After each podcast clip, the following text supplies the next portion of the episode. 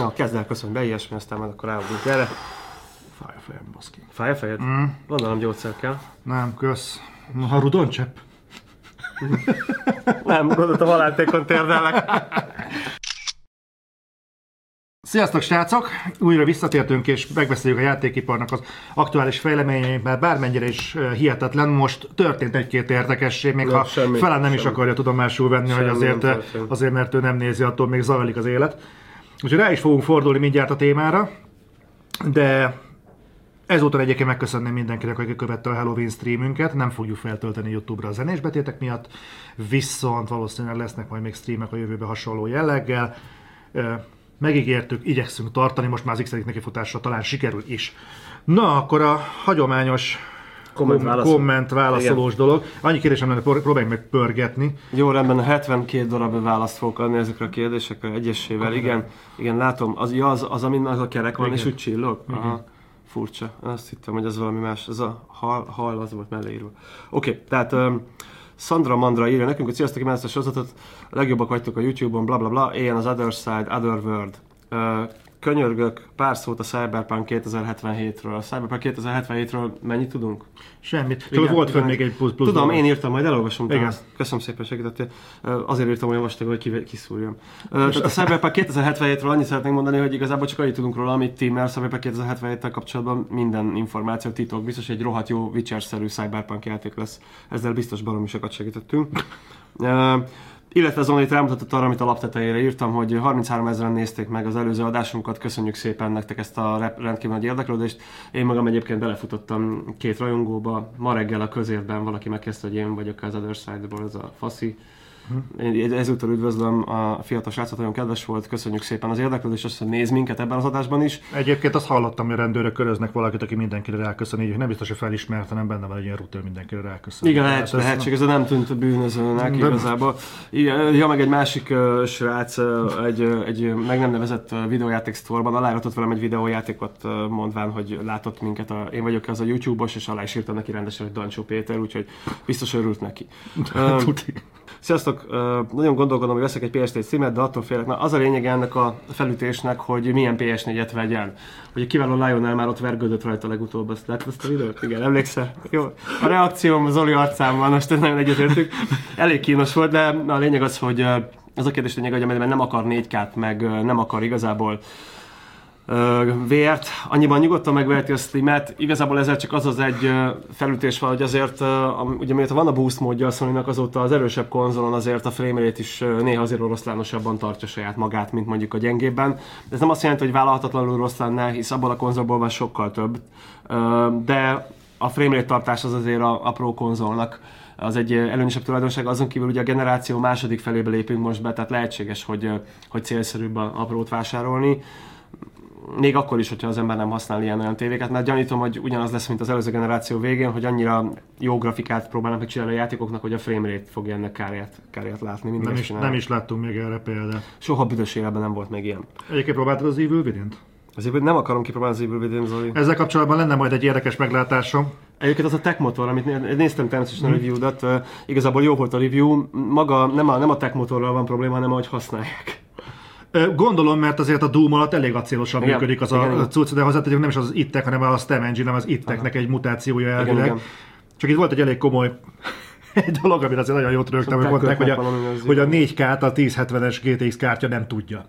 Hát, És ez azért érdekes, mert ez rávilágít egy elég komoly problémára, amiről meg akarok beszélni, érintőlegesen ezzel kapcsolatban is a, a hardcore rétegnek a, a, a hozzáállásáról a játékiparhoz, mi szerint, hogyha van mondjuk egy, egy valamilyen tartomány bármiből, de most egy az a videókártya, és abból kiadják a 1080 Ti- Ti-t, titániumot, akkor az előző az rossz, az előző az nem tud semmit, Igen, az előző az ismerős. gyenge. A GTX 1070 mindenkit megnyugtatnék, tudja a 4K-t, tudja a 4K 60-at, ultra beállítások mellett is tudja a 4K 60-at. Azért tudom, mert a Dishonored ment Bethesda játék, ment 4K ultra felbontásnál 60 FPS-sel, a nem NASCAR mi volt az? Project Cars 2 is ment 4K Amit 60 annyira FPS-sel. Az, hogy nem szerettem a játékot, azért Attól dolog még ment. ment. És mindenkit megmutatok, az Assassin's Creed Origins is fantasztikusan megy 4K 60 60 FPS-sel, PC-n, ultra beállítások mellett. Ez ugyanaz a GTX 1070. Ö, és egyébként csak azért, hogy ne azt mondjam, az én látásmódom torzítja az egészet, uh-huh. megnéztem hardware teszteket, és mindenhol úgy hivatkoznak rá, hogy az első kártya, ami 4K felbontást képes elvinni. Elképzelhető vannak játékok, ami 1080-on acélosabban megy, nyilván nem véletlenül van az a kártya a piacon, de egy kicsit kezd a hócipőm tele lenni azzal, amikor az emberek elkezdenek megjelenni, és szépen beszivárgnak, hogy nem, mert minden, ami ez alatt van, az szar, mert a, a hardcore az, az mindig a csúcsot jelenti. Alatta, ami van, az így mehet a sülyeztőbe. Az, az én videókártyám nagyobb, tudod ezt a dolgot? Régen, régen az én répám nagyobb volt, most az én videókártyám nagyobb lesz. Igen, csak ezzel úgy sikerült felbaszni egyébként, tehát egy olyan uh, diskurzus indult meg a komment szekcióba, hallott, hogy így megnézed, és így beszippant a sötét lyuk. Elkezdtem Hogy- olvasgatni, de Fú, úgy döntöttem, hogy inkább nem megyek neki. Igazából azzal árnyalnám azért a dolgot, hogy ez, ez mindenki valami abszurdumnak kezeli ezt a 4K 60 frame-et, mert úgy abszurdumnak, hogy akkor minden megy 4K 60 egy aktuális hardware nem megy minden. Igazából ez annyit jelent, hogy a jellegi játék felhasználásoknak a zöme megy vele.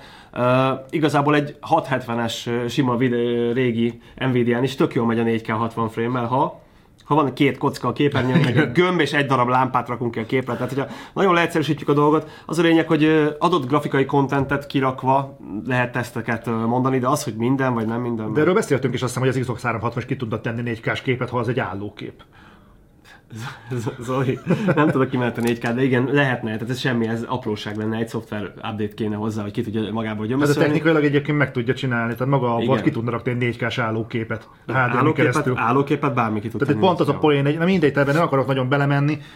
Ö, kezdek rászokni arra egyébként, hogy a kommentekre egyébként nem reagálok. Most már Ö, kell kerülni vannak- oda, ne is olvassam. Az olykám az nem jó, mert vannak határozata jó kommentek és gyönyörű kérdések. Igen, ez- ezt Ügyesen nem- próbálok visszakötni. Ö, Megértem egyébként, csak volt bennem egy ilyen kis feltolód valami, amit meg akartam ragadni az Other Side-ben, egy rövid időszeletkét arra, hogy erre reagáljak. Köszönöm. Igen, igen, mindig, mindig a nagyobb a jobb. Ez, ez, ez a probléma, ugye, a nagy videókártya. Igen, amerikai mentalitás. A generációváltás az lehet, hogy akkor jön majd el a következő generációváltás, amikor a számítási teljesítmény elég lesz a fizikát, a mesterséges intelligencia jelentős fejlődéshez, esetleg a neurális áramkörök bekerülnek a konzolokba, pixel és FPS vadászok meg megoldják a generáció közbeni frissítésekkel. Oké, tehát elmegyünk egy ilyen skifibe, hogy neurális áramkörök, ö, nem, tehát az, hogy fejlesztő vagyok, az nem azt jelenti, hogy, hogy mesterséges intelligencia kutatással foglalkozom, meg számítógépeket fejlesztek. De jó a felvetés egyébként. Ez Amúgy jó. az, az teljesen jó, hogy mikor lesz generációváltás. Hát ha a, most a fejlesztői szempontból nézitek, mind a játékfejlesztők, mind a hardwarefejlesztők minél később szeretnének generációváltást. Ugye látszik is ez az igyekezet, ugye mind a két hardware gyártó kihozta a Pro konzolját, jövő hét kedden jön ugye az Xbox One X is, tehát most mind a kettőnek kint lesz az erősebb konzolja, mert ez a két gyártó ebben hisz, még a Nintendo egy fordított dologban hisz. A lényeg az, hogy generációváltás szerintem abban az értelemben lesz majd, hogy lesznek új konzolok, de én azt gondolom, hogy az architektúra az megmarad ezen a PC-s vonalon, és uh, akkor fognak cserélni, amikor már vállalhatatlanul kevés lesz ezeknek a gépeknek a teljesítménye. Tehát ez egy ilyen négy év durván. Az én gondolatom szerint mindenki hamarabb szeretné, tehát uh, az újságírók főként, meg már most gyenge nekik a, az Xbox One X, ahogy kijön, még ki se jött. Meg már most is hangos az a hűtés, ami halk. Egyébként egy érdekes felvetés, ami ebben a kérdésben van, és szerintem ez nem is annyira ördögtől való, hogy sokan úgy gondolják, hogy a generációváltás az valamilyen nagyon komoly ugráshoz köthető. Nem egy ilyen exponenciális növekedésnek egy adott pontja, hogy na, akkor itt majd váltunk gyorsan generációt, ami növekszik, hanem hogy hirtelen jön valami pík, ami indokolta tesz a generációváltást. Én érted, amit mondani akarok. Persze, persze. Tehát nem azt várják, hogy, hogy egyszer csak kiadják a Battlefield 10-et, ami már nem megy azon, amin a Battlefield 9 Igen, ment. igen, igen, értem, mit akarsz mondani. Tehát ez egy érdekes dolog, és ezt én pedzegettem az előző Other Side-ban is, hogy a generációváltásnak nem abban kéne gyökerezni, amit te mondtál, például lejár garant garideje az előző generációs konzoloknak, vagy, Hát, hogy, ö, vagy hogy ilyesmi, hanem tényleg... Egyetlen, egyetlen egy dologban gyökerezik, hogy ha nem veszik a szoftvert az aktuális dologra, akkor kezdik el a következő generációt. de ez, ez, nagyon jó példa, például mondjuk az iPhone X. Jó, jó, jó. Most, hagy, most hagyjuk, tök mindegy, hogy az ember hogy viszonyul az iPhonehoz, vagy ilyesmi, de tudod, mint ne is ragadjuk az iPhone-nál, tekintsük bármilyen telefont, vegyük mondjuk akár ezt is, akár.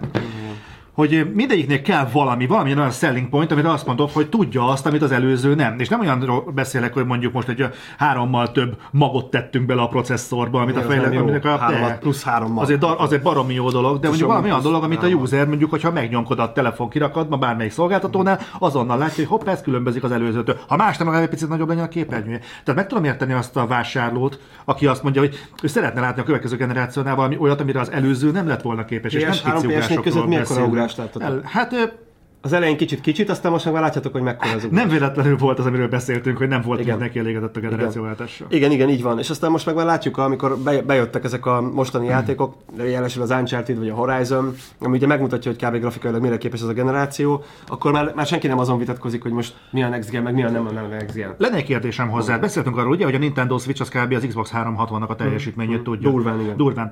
Hogy van az, hogy a Nintendo switch ki lehetett hozni 1080p 60 FPS-sel futó játékot, teljesen mindegy milyen kompromisszumokkal. Az Xbox 360-nál meg ilyesmire nem voltak képesek, Nem ha ugyanaz mert a nem volt rá igény. Tehát azt, azt értsd meg, hogy akkor senki nem mért frame rate-eket játékkonzoloknál.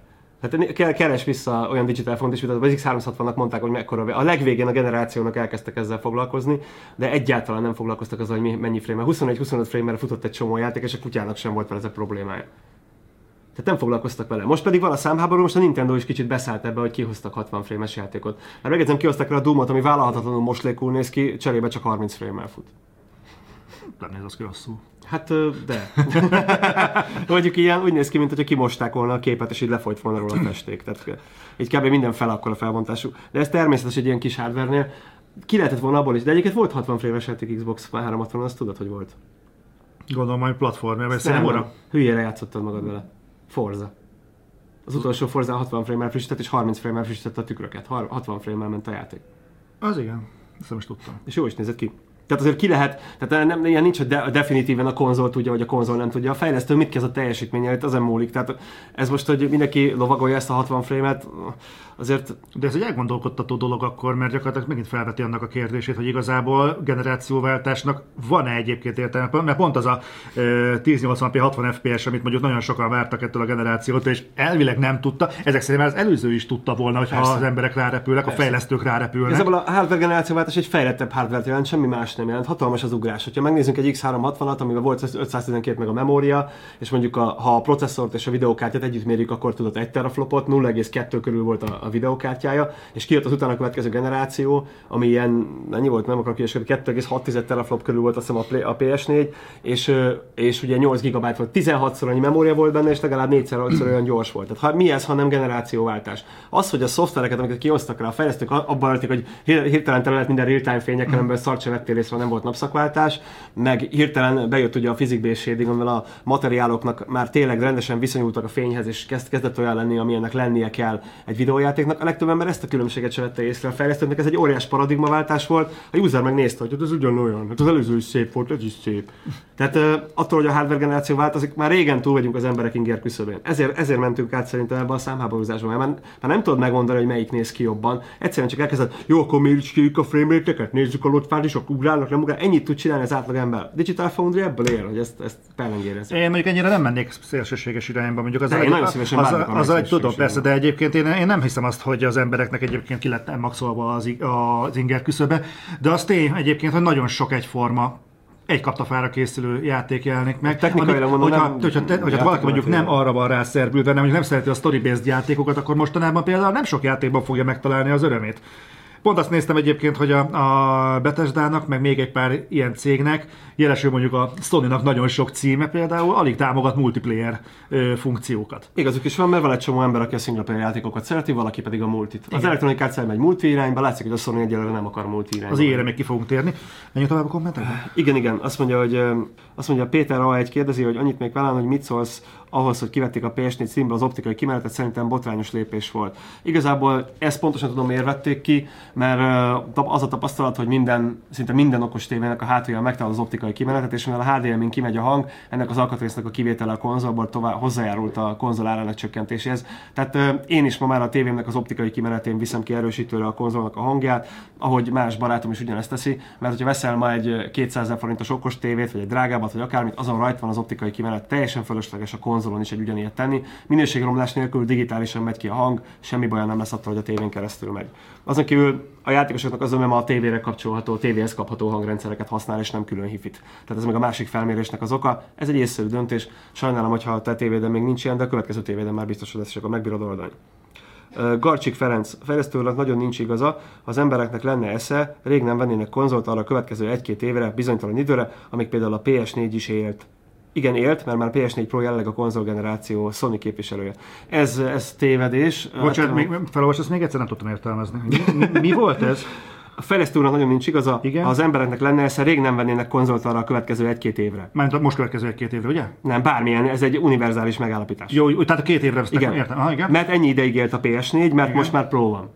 Ezt gondolja a srác. Tehát nincsen PS4, csak Pro. Igen, ő úgy gondolja. Slim sincsen, csak Pro. Az, ugyanaz, mint a sima PS4. Aha, jó. E, Ennek, ennek ugye az a... Ez is egy vélemény. A, igen, ez egy vélemény. Igazából az embereknek van esze, és azért vesznek 65 millió darab PS-t adtak adott el eddig a Sony. Tehát azt kell látni, hogy ez, ez, nem, ez nem ilyen megmondó emberek fogják eldönteni, mint én, vagy Zoli, vagy akárki más, hogy kinek mennyi esze van, meg hogy mit vesz, meg hogy hogyan. A piac olyan termékeket fog előállítani, amire szükség van, ha pedig tévednek, akkor azt nem fogják tudni eladni. A Sony PlayStation 4 az látott, győzött, és egyáltalán nem cserélte el a ezt a generációt, csak kiegészítette egy olyan géppel, ami a 4K tévéket kiszolgálja. Ez is vásárlóigényre történt, és igazából ettől még a PS4 ugyanúgy PS4 mellett. Minden egyes PS4 játék fut sima PS4-en, és fut Pro-n. Ha nincsen ö, 4K-s tévéd, vagy nem használsz hozzá VR-t, akkor egyáltalán nem fog fájni ebben a pillanatban még, hogy nem pro játszod a játékot, hanem egy sima PS4-en. A generáció végén, ami durván szerintem olyan 3-4 év múlva következik be, valószínűleg már jelentős előnye lesz a prónak, mert a boost módban szinte minden jobban fog futni, de addig ezt a különbséget nagyon nehezen fogod észrevenni. Tehát szerintem ez egy nagyon, nagyon jó deal, és az emberek azért vesznek konzolt, mert pont, hogy van eszük, mert hogyha nem másolgatjuk a játékokat, ahogy mondjuk a PC-s játékok zömét sajnos Magyarországon még mindig másolják, eltekintve, hogy a Steam-es vásárlástól már azért abból elég rendesen vesznek a magyarok is, tehát sajnos túl sok mindent másolnak, akkor egy konzolt fel, fenntartani még a jellegi kondíciók mellett is jelentősen olcsóbb, mint egy PC-t. Tehát egy konzol élettartalma ennek a generációnak is 6 és 8 év közé teszik most, ugye 4 év már lement belőle durván. Az azt jelenti, hogy ennyi időszakra vettél egy gépet, az elejétől a végéig végig tudod vele csinálni ezt az egészet. Ha időközben cserélsz tévét, akkor cserélhetsz hozzá konzolt, ami szebben kiszolgálja, de ez csak egy plusz addon. Egy másik plusz adon egyébként, amiről megint csak fogunk majd beszélni, az az Electronic Arts-nak legutóbbi pénzügyi jelentéséből derült ki, egy nagyon érdekes adalék volt, hogy a bevételének most már több mint a kétharmadát a digitális értékesítés teszi ki. Ebben benne vannak a DLC-k, a mikrotranszakciós szírszorok, illetve maga a vásárlás is. Lootbo- Lootbox-a. Illetve, hogy ezek a vásárlások valószínűleg egyébként jelentősen túlnyomó részben konzolon történik. Igen. Ezt mondták, hogy a konzolon értékesítik, sőt konzolokon értékesítik a legtöbb ö, szoftvert, ebben nyilván egyébként Xboxon benne van az EA Access szolgáltatás is. Biztos, de, de azt látni kell egyébként, hogy ez nem hülyeség. Tehát amikor ezt a, hogy két évre miért vesz az ember konzolt hülyeség, ez, ez így ebben a megfogalmazásban, ez nagyon torz. Tehát ennek oka van, és konzolra vannak azért olyan akciók és olyan lehetőségek, ami PC-n nem érhető el. Tehát PlayStation jelent a plusz Igen. szolgáltatás, Igen. például az Xboxon meg a Games with Gold, azt hiszem. Tehát Igen, igen, igen. ha az fizetsz egy évre, akkor mindegyiknél legalább két teljes értékű játékot kapsz. Csak ugye mellé csapják a Playstation-nel a vitát, ha van. Igen. Xbox-on meg a 360-as játékokat, ha érdekel. Igen, igen, hát ez egy cost-effektív dolog a konzolon való játék, tehát igazából ez az olcsóbb játék dolog lenne, mint PC-n, ugye nem kell azért egy nagyon drága PC-t fenntartani. Most gondoljunk bele, hogy mennyibe kerül mondjuk egy 1800-1070-es videókártya, és akkor viszonyítsd ez a konzolnak az árát. Tehát, és igazából lehet, hogy lecseréled a első négy év után egy Pro-ra, de még úgyis jobban jársz, hogy végignézd a Sony-nak a, a felhozatalát, hogy megvetted a simát, négy év után veszel egy Pro-t, összesen kettőt fogsz venni, amíg az egész generáció tart mondjuk 6-8 évig. Nézd meg, hogy a PC-del az alatt mennyit költesz. Tehát uh, nyilván más, más, más kategória, és uh, nem kell az a fajta komment, hogy de lemásolom a játékot, mert ez nem érv. Ez, ezt úgy hívják, hogy lopás. Bocsánat. Nagy kár, hogy nincs ugyanilyen színvonalú beszélgetés és lisztezés más oldalon youtubereknél, ezért is köszönjük, hogy legalább ti csináltok ilyeneket, és uh, ne hagyjátok abba. Egyébként milyen pozitív és negatív jóslatokat mondtok az Xbox One X-hez. Zoli, ehhez kezd akkor te, mert látom, hogy felszívtad magadba a levegőt. Nem, nem, nem, nem, nem, nekem van egy ö, elméletem, hogy a Micro az mire gyúr. Nekem is. Amire így, így nem gondoltam eredetileg, és fel sem merült bennem, de mindegy, érintőlegesen ö, valamennyire érintve voltam benne. És nem biztos, hogy ez fog történni, de ha igen, akkor a Micro az lesz az első cég, aki használni fogja a 21. századi értékesítési felületeket egy kom- komplett konzolgenerációnak a pozícionálásához. Ez akkor fog kiderülni, hogy tényleg így van-e, ha azt fogjuk látni az elkövetkező néhány hónapban. Nemzetközi téren rengeteg youtuber fog hirtelen multiplatform játékokat van X-en játszani. Igen. A következőt képzeljétek el. Egyébként Egy- rengeteg fog multiplatform játékokat Xbox One X-en játszani, hidd el. Ez tudja, hogy eh, ha így lesz, akkor viszont a következő történik. A Microsoftnál megint csak Phil Spencer, ugye vannak a táblázatok, Igen, itt ennyi igen, van, meg ott annyi van. És valószínűleg ugye ezek a táblázatok, a korábbi podcastben hivatkoztam erre, nézzétek majd vissza, hogy azt mondta, hogy oké, okay, pozícionálni kell a One X-et, mit csináljunk? Az eddigi Xboxokat elköltöttünk rá x milliárd dollárt, hogy reklámozzuk Igen. Kelet-Európától, mit tudom én, a nyugati partig, amerikai uh-huh. nyugati partig. A Phil Spencer mosolyod van most. Igaz, hogy oké, okay, ennyibe kerül, meg Ázsia, meg Japán, Japánban is reklámozik, de úgyse fogjuk eladni, tehát ez nagyon sok milliárd dollár. Aha. Csinálhatjuk ezt, vagy azt mondjuk, hogy leveszünk az egészből két nullát, és azt mondjuk, hogy elővesszük az adott régióban mondjuk a kiemelt youtubereket, uh-huh. és azt mondjuk, hogy hozzájuk vágunk egy Vanixet, meg hozzájuk vágunk még valamennyi pénzt, olyan, pénz, olyan összegekről beszélünk, ami mondjuk egy kereskedelmi üzletláncnak az inger küszöbét messze nem érni el, de egy youtuber ki fogja vinni a seggével a plafont ettől, és onnantól kezdve annyit kérnek csak, hogy egy évig mostantól minden játékot ezzel játszál. És eh, ez egy olyan dolog lenne, hogy azok a követők, akik azt fogják látni, hogy tényleg működik a Scorpio, bocsánat, a One X, tényleg működik, tényleg stabil 4K 60 FPS, végre 4K-ban tudja közvetíteni mm. a tartalmait, ami szintén egy probléma volt eddig a YouTube tartalomnál. Igen. Gyakorlatilag meg lesznek győzve arról, hogy a, te, a konzol tényleg képes erre. És ez egy nagyon komoly selling point lehet, amikor azt mondják, hogy vedd meg, tényleg tudja. Hogyha attól hallod, akiben bízol, akinek hiszel. Az más, mint ha Phil Spencer azzal a pedofil vigyorával a színpadon mondja azt, hogy gyerekek, a világ legerősebb konzol. Viszont így, hogy mondjuk, eh, hogy vannak influencerek, most már ez a neve, hogy, inf, hogy, hogy influencerek mondják ezt, Igen, ez üthet. És költséghatékony lenne, hogy te mondtad, cost-effektív, és működne. Jobban működne, mint bármelyik plakát és bármelyik eddigi reklámkampány, és Látunk jeleket egyébként, hogy errefelé tendál a Microsoft, ez nem egy ilyen pusztába kiáltott szó, tényleg vannak ennek jelei. Igazából én, ehhez kapcsolódik az én konteóm, és én meg azt gondolom, hogy a Nintendo eh, kisétált az egyik irányba, a casual irányba, bár most vannak hardcore címeik is, lényegében a casual közönséget azt megvette kilóra, de már az előző két generációval is, ugye most a Switch mm. meg talán egy ilyen láthatóan az a szétszerelhető hülyéskedő casual dolog. Addig azt gondolom a Sony az exkluzívokra erősít, a Microsoft pedig azt mondta, hogy ő pedig általában a legjobb multiplatform, multiplatform játék élményt fogja nyújtani, és ahogy ugye látjuk azt, hogy a, jönnek a Digital Foundry tesztek, ugye a gyűrűk ura hancórozásról, ami jelentősen jobban működik Xbox One X-en. Egyébként kifejezetten nem azért működik jobban, mint PS4 Pro-n, mert hogy erősebb annyi van, nem a teraflopok számítanak. Tudod, hogy mi az, ami kurva sokat számított? No. A memória. Abban plusz 4 giga memória van a 8 fölött, 12 giga van benne. Uh-huh. Míg a, a PS4 Pro-ba plusztán 9 van, tehát 8 plusz 1. Uh-huh. És ez a plusz memória ez arra elég, hogy bizonyos lotfázisok hamarabb jöjjenek be, bizonyos grafikai elemek flottabbul működjenek, a framerate-et jobban bírja miatt tartani. Tehát egy csomó mindent többet tud, mint a memóriában tartani. Maga az adatcsomag management a simábban működik, és ugye ez egy jó konzoljátéknak az alapja emiatt látszik az, hogy jobban néz ki. A, maga a, az Assassin's Creed Origin is jelentősen jobban néz ki, mint PS4 Pro. Jobban néz ki, mint PC-n? Hát igen. Az az érdekes egyébként a PC-n ultra beállítások mellett. Lehet egyébként, hogy megszépít a emléken bizonyos dolgokat, mert egy hónap távolságban azért két Igen. De amikor van x játszottam Assassin's Creed Origins, esküszöm, hogy jobban nézek ki, mint PC-n ultra beállítások mellett. Hát figyelj, őszintén, tehát én most uh, megvettem a, az Assassin's Creed Origins-t Xbox-ra, még besetettem a gépbe, mert megvárom a keddet, amikor megjön a... Uh-huh. Van. Tehát én bevállaltam azt, az a szavamat, amit legutóbb mondtam, hogy én nem játszok addig az Origins-szal, ameddig nem jön meg a hozzá megfelelő kontos, és beszámolok róla, hogy, hogy milyen, mit tapasztaltam. Hát biztos, hogy büntetően jól fog kinézni, mert az alapkonzolokon is jól néz ki de azért egy ilyen közel 4 k élményt tud, hát 60 frame nem, 30-at fog tudni, de nagyon-nagyon szép eredménye lesz szerintem. Én azt gondolom, hogy a Microsoft arra gyúr, hogy, hogy az emberek multiplatform játékot a legerősebb konzolon akarnak megvenni, mert ugye a legjobb élményt akarják, és abba valóban jobb lesz a plusz memória miatt főként, mint mondjuk egy PS4 Pro. Én én is komolyan elgondolkodtam most, hogy a Wolfenstein melyikre vegyem meg. Egyébként tudom, ez ami érdekes még ráadásul, hogy szerintem van az emberekben egy ilyen egy ilyen kontraérzés, valami egy, egy, egy, ellentétes vásárlási ösztön, amit szintén lehet egyébként spannolni. Aha, aha. Tehát amikor azt hallod, hogy valami nagyon-nagyon nem lesz jó, és nagyon be, sokat beszélnek arról, hogy hát ezt így kurta el a Microsoft, így nem stimmel, úgy nincsen jövője, meg így egy lózunk az egész, az emberek idő, annyira belelovalják magukat, hogy már kíváncsiak lesznek rá. Igen. Hogy már elkezd érdekelni, hogy hogy, hogy mi ez? Egyébként hasonló játszódott le a Nintendo Switch-nél is, hogy annyira nem értették az emberek, hogy mi az úristen ez, hogy már kíváncsiak voltak, hogy már kézben akarom tartani, mi az.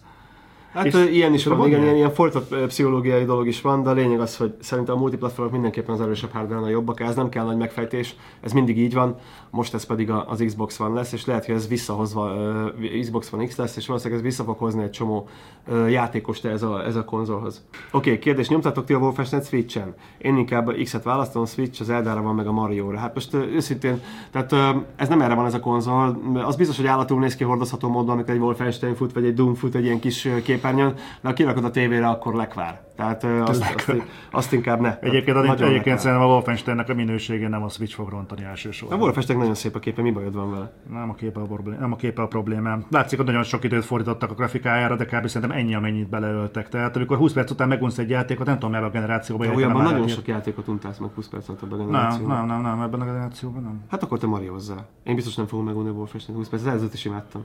Aha. Hogy ez, az első, ez, ez, a második Wolfenstein? Az egyetlen Wolfenstein, ami megkapta kettes számozást a 80-as évek óta? Tök király. az elsőt azt végigjátszottad ebből a felújított szériából? Tetszett? Nem, azt is megmondta, hogy nem tudom, mi van a wolfenstein tehát így, Nem tudom, mi van veled, Zolikával. mi, de, de, de, de kit, kit, érdekel, őszintén, kit érdekel a Wolfenstein? De most halál komolyan kérdezem, hogy él, él még valaki ebben a világban, akit egy Wolfensteinnel fel lehet izgatni? Megnéznéd az eladási számait az előző Wolfensteinnek? De leszarom az eladási számait. Annyi embert, annyi, a válaszodra, a kérdésedre az a válasz. Annyi embert érdekelt. Engem is érdekelt, én is megvettem, és baromi jól szórakoztam. Jó, érted, meg, megnézted az eladási számait mondjuk a Playstation-es játékoknak? Ez azt jelenti, hogy nem érdekli igazából az embereket? Van olyan, amelyik nem érdekli az embereket, Pont, de pont erről beszélek igazából, azt, hogy most eladnak belőle egy pár millió darabot, az egy tök jó dolog, nagyon örülök neki, egyébként multiplatform révén nyilván több is elmegy belőle, mint egy exkluzív címből, de őszintén szólva ez, hogy már több egyére végigjátszom a második világháborút, vagy a második világháborúnak az utózöngését, ezúttal Amerikában megint De ez egy vicc, Ez vicc, aki a ez egy 80-as vicc. évek óta üti a nácikat, és még mindig nem győzte le őket, pedig már ez Hitlert is ez megölte 90-es Ez években. egy karikatúra játék, Igen, ami persze. pont ezt a dolgot állítja pellengére. Azért, amikor egy. Frank Sinatra szám németül csendül fel, vagy egy Beatles számot énekelnek lengyel polka stílusban németül, azon azért elég jót lehet rögni szerintem. Tehát mindegy, én nem értek veled ebben egyet, én szeretem Wolfenstein az előző részét, és baromi jól szórakoztam vele, végig rögtem egy csomó mindent. Hát nem tudom, én azon mit tudom én, hogy mit jön felém itt, és ez a, a, a, a pofára esik mondjuk egy keresztbe álló gaja. Gajban ezekben a slapstick poénokban én már azért kinőttem egy kicsit. Ö, vannak Azt, ilyen poénok is a- benne. Felcsendül a Beatles németül, ha-ha-ha, nem tudom, tehát eh, én lehet, hogy túlfejlett egy picit a humorérzékem, vagy nem tudom, mi a probléma velem. Én nem, nem szerintem a szatíra az nem itt kezdődik. Vagy Nintendo- felcsendül a Nintendo Nintendo. probléma vele. Az persze. Nintendo. Odyssey-val játszol már? Mario Odyssey-vel? Nem. Hogy, hogy miért nem játszol? Nem is értem. Az, az való De nekem. meglepő módon egyébként az a Mario Odyssey se érdekel. Tehát én id- idénre, kima, idénre egyébként kimarióztam magamat a Mario and rabbids Keresnál egy Nintendo. Nem, egyébként Játszott vele- az a Mario zeldázom. Laser Squad-del, aztán te ennyi, nem? Zeldáztam vele. Tök jó. Egyébként mindig zeldázom vele. Éjjel-nappal zeldázni fogsz. Ki se gyere belőle. Kurva jó. Kiadás óta megy a kibekapcsolás folytatás az Xboxon. Nem azt mondtam, hogy nem megy, hanem azt mondtam, hogy rosszul működik. Valamelyik játékkal így működik, valamelyik játékkal úgy működik, valamelyik belefagy, valamelyikkel nem. Most félretes a véget. Itt arról a funkcióról van szó, amikor mondjuk elalszol a játék alatt, ami olyan gyakran előfordul, hogyha unalmas. Például a Wolfenstein. Vagy nem, a Wolfenstein konkrétan nem. Akkor megnyom, megnyomod a pillanatát, vagy egyszerűen fogod és lekapcsolod a konzolt játék közben, azt mondod, holnap akarod folytatni, és másnap bekapcsolva ugyanonnan szeretnéd folytatni azonnal. Most a PlayStation hibátlanul tudja minden játéknál, az Xbox pedig úgy kb. 10%-ában tudja visszahozni a Az játékokat. meg van, hogy a Wolfenstein első 20 percében egy süllyedő hajón strázsálnak a nácik. Elég hülyék. De hát a... Tehát kb. 50-100 embert lősz le, mire megmenekülsz a süllyedő hajóról, és kérdem én, mi a szarja kell még strázsálni egy süllyedő hajón? valami nagyon titkos dolgotra vigyáznak. És meddig? A Marianna árokig? Vagy meddig? Akár addig is. És mi van, hogyha... Ez a kitartás. Igen, mi van, hogyha polipok támadják meg őket, és elviszik ezt a titkos technológiát? De azt már nem vártam, meg elsüllyedt a hajó. Figyelj, a piramisoknak a, a piramis őröket gyakorlatilag befalaszták a piramisba. Szerintem az miért volt így? Hát mert beépített emberekkel lettek a rendszer. Köszönöm szépen, az. Nincs több kérdésem. Ö, Bencsi 2. Nagyon az az érzésem, hogy a videójáték ipart egy újabb gazdasági válság fenyegeti. Nagyon jó meglátás, hazugság, nincs igazság benne. Hagy folytassam, hogy Zoli levegőt veszel. Nagyon sokat beszélgetünk, mert vitatkozunk azon, hogy mikor volt a videójátékok aranykora. Ahogy elmondhatjuk, hogy a játéktermeké a 80-as évek közepétől a 90-es évek közepéig terjedt, addig elmondható, hogy ha gazdaságilag megkérdezed a piac szereplőit, akkor azt mondják, hogy a videójátékok aranykora most van. Soha ilyen diverzitásban ennyi videójáték nem jelent meg, nem dolgozott videójátékokon ennyi ember, és nem születtek ennyire brutálisan összetett alkotások, mint most. Az más kérdés, hogy ez hogyan csapódik le mondjuk nálad, de ebben a Switch is benne van Zolikám, a te játékaid is benne vannak, amit szeretsz, tudod. Tehát geci sokféle játék van, három, bocsánat, hogy fejezzem be, három csoport játékos van, ami régen nem így volt, hanem kettő, először egy volt, aztán kettő, ugye van a casual, van a midcore és a hardcore, szinte mindenki játszik valamilyen játékkal, tehát igazából az, hogy gazdasági válság fenyegetne a videót, nem, nem, nem ez a probléma. Egyetlen problémánk van, nem tudjuk annyi eladni a játékot, amennyiben a fejlesztésük kerül. Jó, de akkor ez gazdasági válság igazából, hogy nem tudod annyira Nem az, eladni. megoldják. Megoldják Ö- a, a szobros csomagokkal, a Collector's edition a DLC-kkel, a Season Pass-ekkel, a lootboxokkal. Megoldják. Igen. Ahogy ki, is mutatták egyébként, hogy játékeladások nem nőnek hosszú évek óta, ami plusz generálódik, az a mikrotranszakcióból meg a DLC-ből jön. Ez viszont ugyanúgy tény, mint ahogyan a többi, amit mondtál. Erről már kimutatás egyébként született, hogy a, az a, játék, a játék, igazad játékbevételeknek van, az a egy játékra történő eladások nem nőnek, viszont a játékok darabszáma ez elég komolyan növekszik. Tehát ez megint egy nagyon torz kép, mert hogyha egy kiadó kiad három játékot, és mondjuk egy játékból nem ad el többet, mint három éve, az igaz. Viszont nem, de, nem, de három évvel ezelőtt eladott, megjelentetett 10 játékot, most megjelentett 20 játékot.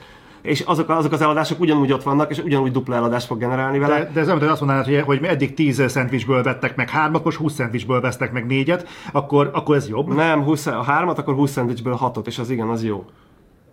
Tehát ha megduplázod, akkor ugyanott De rosszul számolsz, nem, nem, az a lényeg, hogyha mondjuk kiadnak egy Doomot meg egy Wolfenstein, mind a kettőből eladnak mondjuk, mondjuk van 5 millió darabot, Igen. akkor az jobb, mint hogyha csak a Doomot jelentették volna meg, és csak abból adtak el volna 5 millió darabot, mert akkor ez 10 millió darab eladást fog produkálni, ez egy sokkal nagyobb bevételt jelent a cégnek.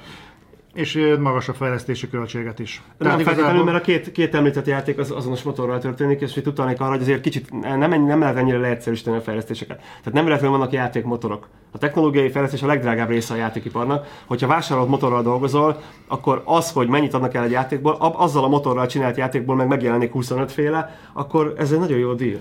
Én erre azért reagálnék, mert hogy szerintem, én sejtem egyiket, mire gondoltál. Szeretnél azt látni, hogy recesszió de nincs csak recesszió. ettől.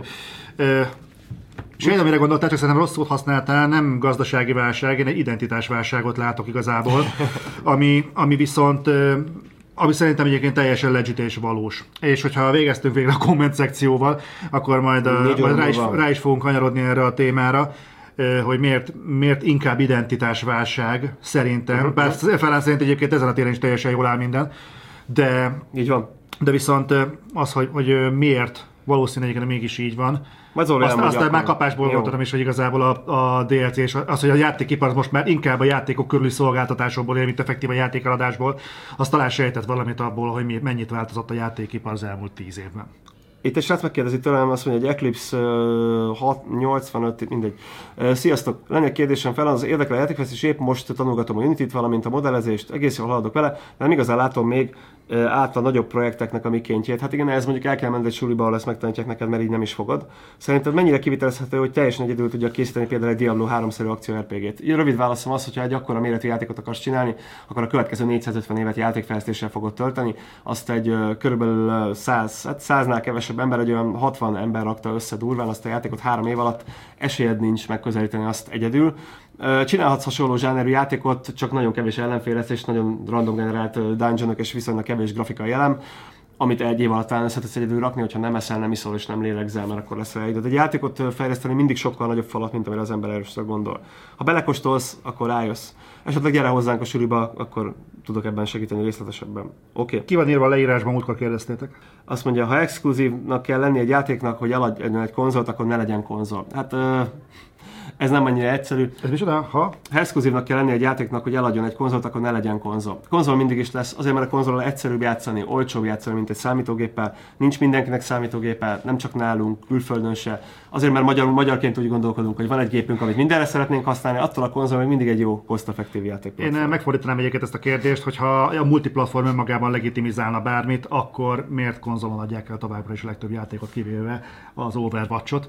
Tehát az, hogy egy játék exkluzív, az, az igazából oké, hogy egy selling point, de a multiplatform sem legitimizálja azt, hogy a PC az majd, majd Uber lesz bármilyen területen. Nem, sajnos nem lesz Uber újabban, ez az látszik, hogy inkább csak egy bukhalmaz lesz a PC-s verzió. Abból azokból, hogy annyiféle PC-s hardware van, az kinyírja a PC-s fejlesztéseket. Hát most azon vergődik itt a egyik kolléga Chris Fire, hogy nagy dilemában van, az a lényege ennek a felütésnek, hogy most ö, PS4 Pro-t vegyen el, mert azon szeret játékokat a Horizon, de az Anthemet is látta, ami hasonló, és megvárja a Scorpiót, vagy ne. Hát ö, mit, mit, mit kell tanácsolni? Ha Digital Foundry teszteket nézzük, akkor az látszik, hogy a Scorpio, a, főként a plusz memória miatt jelentősen jobban teljesít 4K-ba, mint mondjuk a PlayStation De az 4 Pro. Anthem miatt érdekli őt a konzolvásárlás? Az Anthem az kurva sokán fog még elkészülni, de itt azt Hát, írja, hogy... az Anthemig, bazd meg, hát olcsóbb lesz a PS4 Pro is, tehát hogyha amellett döntesz, csak olcsóbban jutsz hozzá. Ja, tehát most nem érdemes megvenni azért, hogy Anthem ezzel, de ha Horizon ezni szeretnél, akkor meg amúgy is csak a Pro-t tudod megvenni. Hát a játékokkal döntsd el, hogy milyen konzolt veszel. Ha teljesítményre akarsz vásárolni, akkor nyilvánvalóan jobb az Xbox One X, mint a PS4 Pro, de Most őszintén, tehát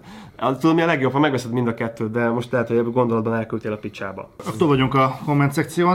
Van egy-két dolog, ami ugye már a, már a komment felolvasós részben érintve volt, a, Ez nem baj. a Visceral games történtek például, de gyakorlatilag a podcastnek az egyik apropóját adta, az egy közelmúltban történt fejlemény, a Paris Games Week.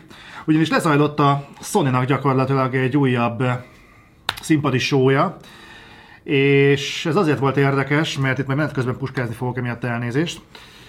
Azért volt ez érdekes, mert hogy ugye úgy harangozta be a Sony, hogy itt további nagy bejelentések Igen, jönnek, igen, igen. és emiatt eh, elég komoly várakozás övezte ezt az eseményt, és hát azért itt felmerültek, hogy na mi lesz? Főleg, hogy ami az E3-ra esetleg lecsúszott, mert ez a Sony, amit fel is mondott, nagyon gyúr az exkluzívokra. Így van. Tehát okkal lehetett arra számítani, hogy esetleg mondjuk egy Bloodborne 2, Egy Blood, Blood és mi volt? Blood and Money, vagy valami ilyesmi nevezett. ha esetleg mondjuk a Death Stranding féle Kojima játékból mutatnak valami újat, hogy már két éve egyébként be van jelentve, és azóta síri csönd és De hullaszak. volt egy, egy teljes tizenpár órás kampányt tartalmazó VRS FPS a, izének a London Haze-nek a készítőitől, azt nem tűnt fel? Még most még egyelőre a, pre- a prevíziókról beszélek. Ja, értem, de az egy Hogy, teljesen ö, új alkategóriás játék volt Szó, azért. szó volt arról, hogy esetleg a, nem is szó volt, ez várhatok volna, hogy a Media Molecule az Mhm. például csinál-e valamit. Állítólag igen, de ennek évek óta semmi nyoma. Konkrétan 2012 óta. Nagyon jó. És uh, hát mondjuk az Hyper Interaktívról is mondjuk megnézhettük volna, hogy mi történik. Uh-huh. Ehhez képest a rendezvény az uh, lement úgy, hogy a Sucker Punch-nak láttuk valami Ghost of, nem tudom, Csuncsaj, nem tudom milyen játéket. Ah, szamurájos? Az a szamurájos Mhm. cucc. Ö, jó a setting, Ja- Japán az szép, az mindig kurva jó, de, de ezt leszámítva egyébként Sokat nem lehet a játékról. Ö, sok minden nem volt. Láttunk egy-két olyan trélert, olyan játékokról, amikről már bőségesen tudjuk, hogy van és lesz. Összeraktak egy újabb, nagyon szép trélert a Pókemberről, de Pókemberről két éve tudjuk, hogy lesz. Ö, volt Last of Us 2, tudjuk, hogy lesz. Zseniálisan jó volt, és az is Nagy- lesz. Ez egy, hang, ez egy hangulatkeltő tréler volt. Igen, Megint jelenet látjuk, a hogy, igen. látjuk, hogy nagyon szenvedni fognak azok, akiket felakasztanak. Köszönjük. Tudjuk, hogy lesz. Ami még, és van még, volt még valami a, a, a, Detroit. Uh-huh. Ennek a három játéknak nem God of War. Ennek a négy játéknak van még egy közös vonása azon kívül, hogy már be voltak jelentve, hogy máig nincsen megjelenési dátumuk, uh-huh. csak annyi, hogy 2018-ban valamikor. Hát azért a Tehát God gyakorlat- of War az 2018 elejére van. Jó, eleje elejére. tényleg Igen. mennyivel jobb. Hát január, És, január február vagy március. Jó, február vagy március, vagy április. Nem, Az a baj, ezek, Q1, az, Q1. az a baj ezekkel az Január, időpontokkal, hogy a. Sony egyébként konkrét dátumokkal is elég ö, rugalmasan szokott bánni. És gyakorlatilag semmit nem tudunk, igazából felmerül a kérdés, hogy ennek az egésznek mi értelme volt. Azt leszámítva, hogy persze kicsit simogatják a Sony fanbolyoknak a buksiját, meg kicsit bizsergetik a golyóit, de egyébként ezt leszámítva nekem ez a Paris Game Week egy nettó csalódás volt. Uh-huh. Azt, leszámít, azon, azt is mellé téve, hogy bemutattak egy-két olyan VR játékot, amin én majdnem elsírtam magam, hol a röhögéstől, hol a szégyentől. Az a zombi etető hamburgeres szar. Az multiplatform az, Sony. az, ne, az már megjelent, tehát az 2016-os VR Igen, játék. igen, igen. És hát az így, így nagyjából egy vicc. Tehát az egy ilyen három hónap alatt lefejleszthető De hát VR a játék. helyezteseknek a, a FPS az nem tetszett, abban egész sokat mutattak, és az jól nézett ki. Ne, nekem az első kettő után abba hagytam, tehát annyira nem voltam már Ja, kíváncsi. az, figyelj, az, volt- az volt talán a legnagyobb olyan alkategóriás játék a egész show amit igazából nem jelentettek be korábban, ezt most mondták először. Hát egyébként mi volt az Ace Combat is, azt vágod? Igen. Tehát és, most, és, arról sem, lá- és arról sem volt eddig semmi, tehát nem volt kint magán a, a, a tűzvonalban, hogy gyerekek itt az Ace Combat végre kipróbálhatjátok. Ezt így valahogy így eldugták. Jó, most azért több dolgot vegyünk figyelembe. Első dolog. Uh, azért jelentettek be a kategóriás címet, ezt, a, ezt az egyet. Ez az, ez az egyik. A Ghost of Csúcsút, vagy? A Ghost of Chuchu volt az egyik, a másik pedig ez a um, Blood and nem tudom mi a címe, nagyon béna cím, nagyon standard szar cím. A London Hészteseknek a, az Mert új ki fogom ide írni, mert FPS-es játék. Engem Igen, nem érdekelt, ő meg nem emlékszik igen, rá. azért nem emlékszem a címére, mert szar cím van, mert olyan, olyan, mint az Xbox One X, tehát ilyen tök, tök mindegy neve van. A lényeg az, hogy ez egy jó játéknak tűnik, végre egy teljes körű FPS, teljes körű campaign VR-ben, jól néz ki, nem csak egy helyben lehet állni, lehet benne haladni a London Haze-tel ellentétben, és a London Haze-nek megfelelő szintű grafikája van. Tehát olyan, mint egy Guy Ritchie filmet játszanál végig, nagyon jól nézett ki, ott éppen barátkoztak egymással a, a csávók, ott szemtől szembe állt a fickó, jól belelőtt a lábába, és közben beszélgetett vele kedvesen. Mhm. Hát ez, ez tipikusan az a játék, amivel a hat évesek imádnak majd játszani. Mindegy, a lényeg az, hogy ez egy minőségi játék, mindegy az, hogy most uh, mi a véleményünk róla, vagy mi, nekem jó véleményem van róla, az meg lehet, hogy semmilyen. A lényeg, hogy bejelentették ezt a két új alkategóriás cím, biztos, hogy volt abban a bemutatóban. A másik. Miért most volt ez szerinted? Vagy miért volt fontos ez most a Sony-nak? Nem, nem rakod össze a nagyobb képet? Hát nem, most a Conteo mezőjére megyünk, de mondjad. Igen, ez abszolút Conteo, teljesen reális Conteo, mert most van hetedikén nagy csinnadratával a tapparabapparabappara a One X. A One X-nek a bemutatója, kellett egy nagy durranás a sony is. Az, hogy neki nincs most annyi kontentja, ami nagy durranás jelenthet, behozták most azt a két alkategóriás címet, amit nyilván majd nem jelentettek volna most be, ha nem lenne One X bemutató, és ugye kiraktak újabb trailert a, a God of War-ból, kiraktak újabb trailert a, a, a Last of Us 2-ből, amely kettő játék már önmagában is selling point a Sony mm. konzolja mellett, és most az, hogy ebből már adtak anyagot, de jövőre tényleg megjelennek ezek a játékok, mind a kettő megjelenik a jövő évben, tehát az, hogy most adtak be egy kis plusz anyagot, szerintem egyszerűen úgy kell látni, hogy ez egy marketing rendezvény volt, annak is indult, ezek mindegyike marketing rendezvény, most kaptál belőle még egy kis morzsát ebből a dologból, de akkor is mondta két új AAA és exkluzív címet. A Microsoft mióta nem tudott két AAA és exkluzív címet Jó, erről sokszor beszélünk, hogy a Microsoftnak mióta? nincsen. Mióta? Triplás, jó, nem a triplán, az exkluzívnál csúszik el a Microsoftnál oh, pontosan, pontosan. Tehát gyakorlatilag az E3-on nem tudott két darab tripla és exkluzív címet mutatni, mert mindig megvan Windows-on, vagy mindig megvan valami máson. De Tehát... ez, ez, nem okvetlenül probléma, pont te mondtad, az előbb mondtuk ezt, hogy a, a tripla X, az Xbox One X, az igazából ettől multiplatform játékokra még a konzolokat, igen, ez, ez is egy konteó, az én konteóm is, tehát ügyesen megfordítottad, mert valóban így én is ezt gondolom. De ettől ez még egy fegyvertény a sony az oldalán. Ugye azt mondtam, hogy a Sony átmegy az exkluzívokra, a Microsoft lehet, hogy a multiplatform fogja támogatni, a Sony megint mást csinált, mint az exkluzívokat tologatta előre. Ennyi, a sony most ez a dolga, ez a szerepe. Klassz, olyan játékokat mutattak, amilyen megvennéd a konzolt. Ennyi. Az, hogy ismétlő, az gecire. Mert ennyi tartalmat 3-4-5 éves fejlesztési idejű játékokban neked nem fognak tudni villantani gyakorlatilag 50-et, azért, hogy te most hú, bazd meg, de mennyire úgy kettő dalap tripla ás címből kaptunk izelítőt ebből a dologból, a többi az régi volt, amiről kaptunk új videót. Azért kettővel elégedjünk már meg egy ilyen kis rendezvényen, két alkategóriás címet jelentettek be. Azért, mert neked nem nagy szám ez a csúcsú,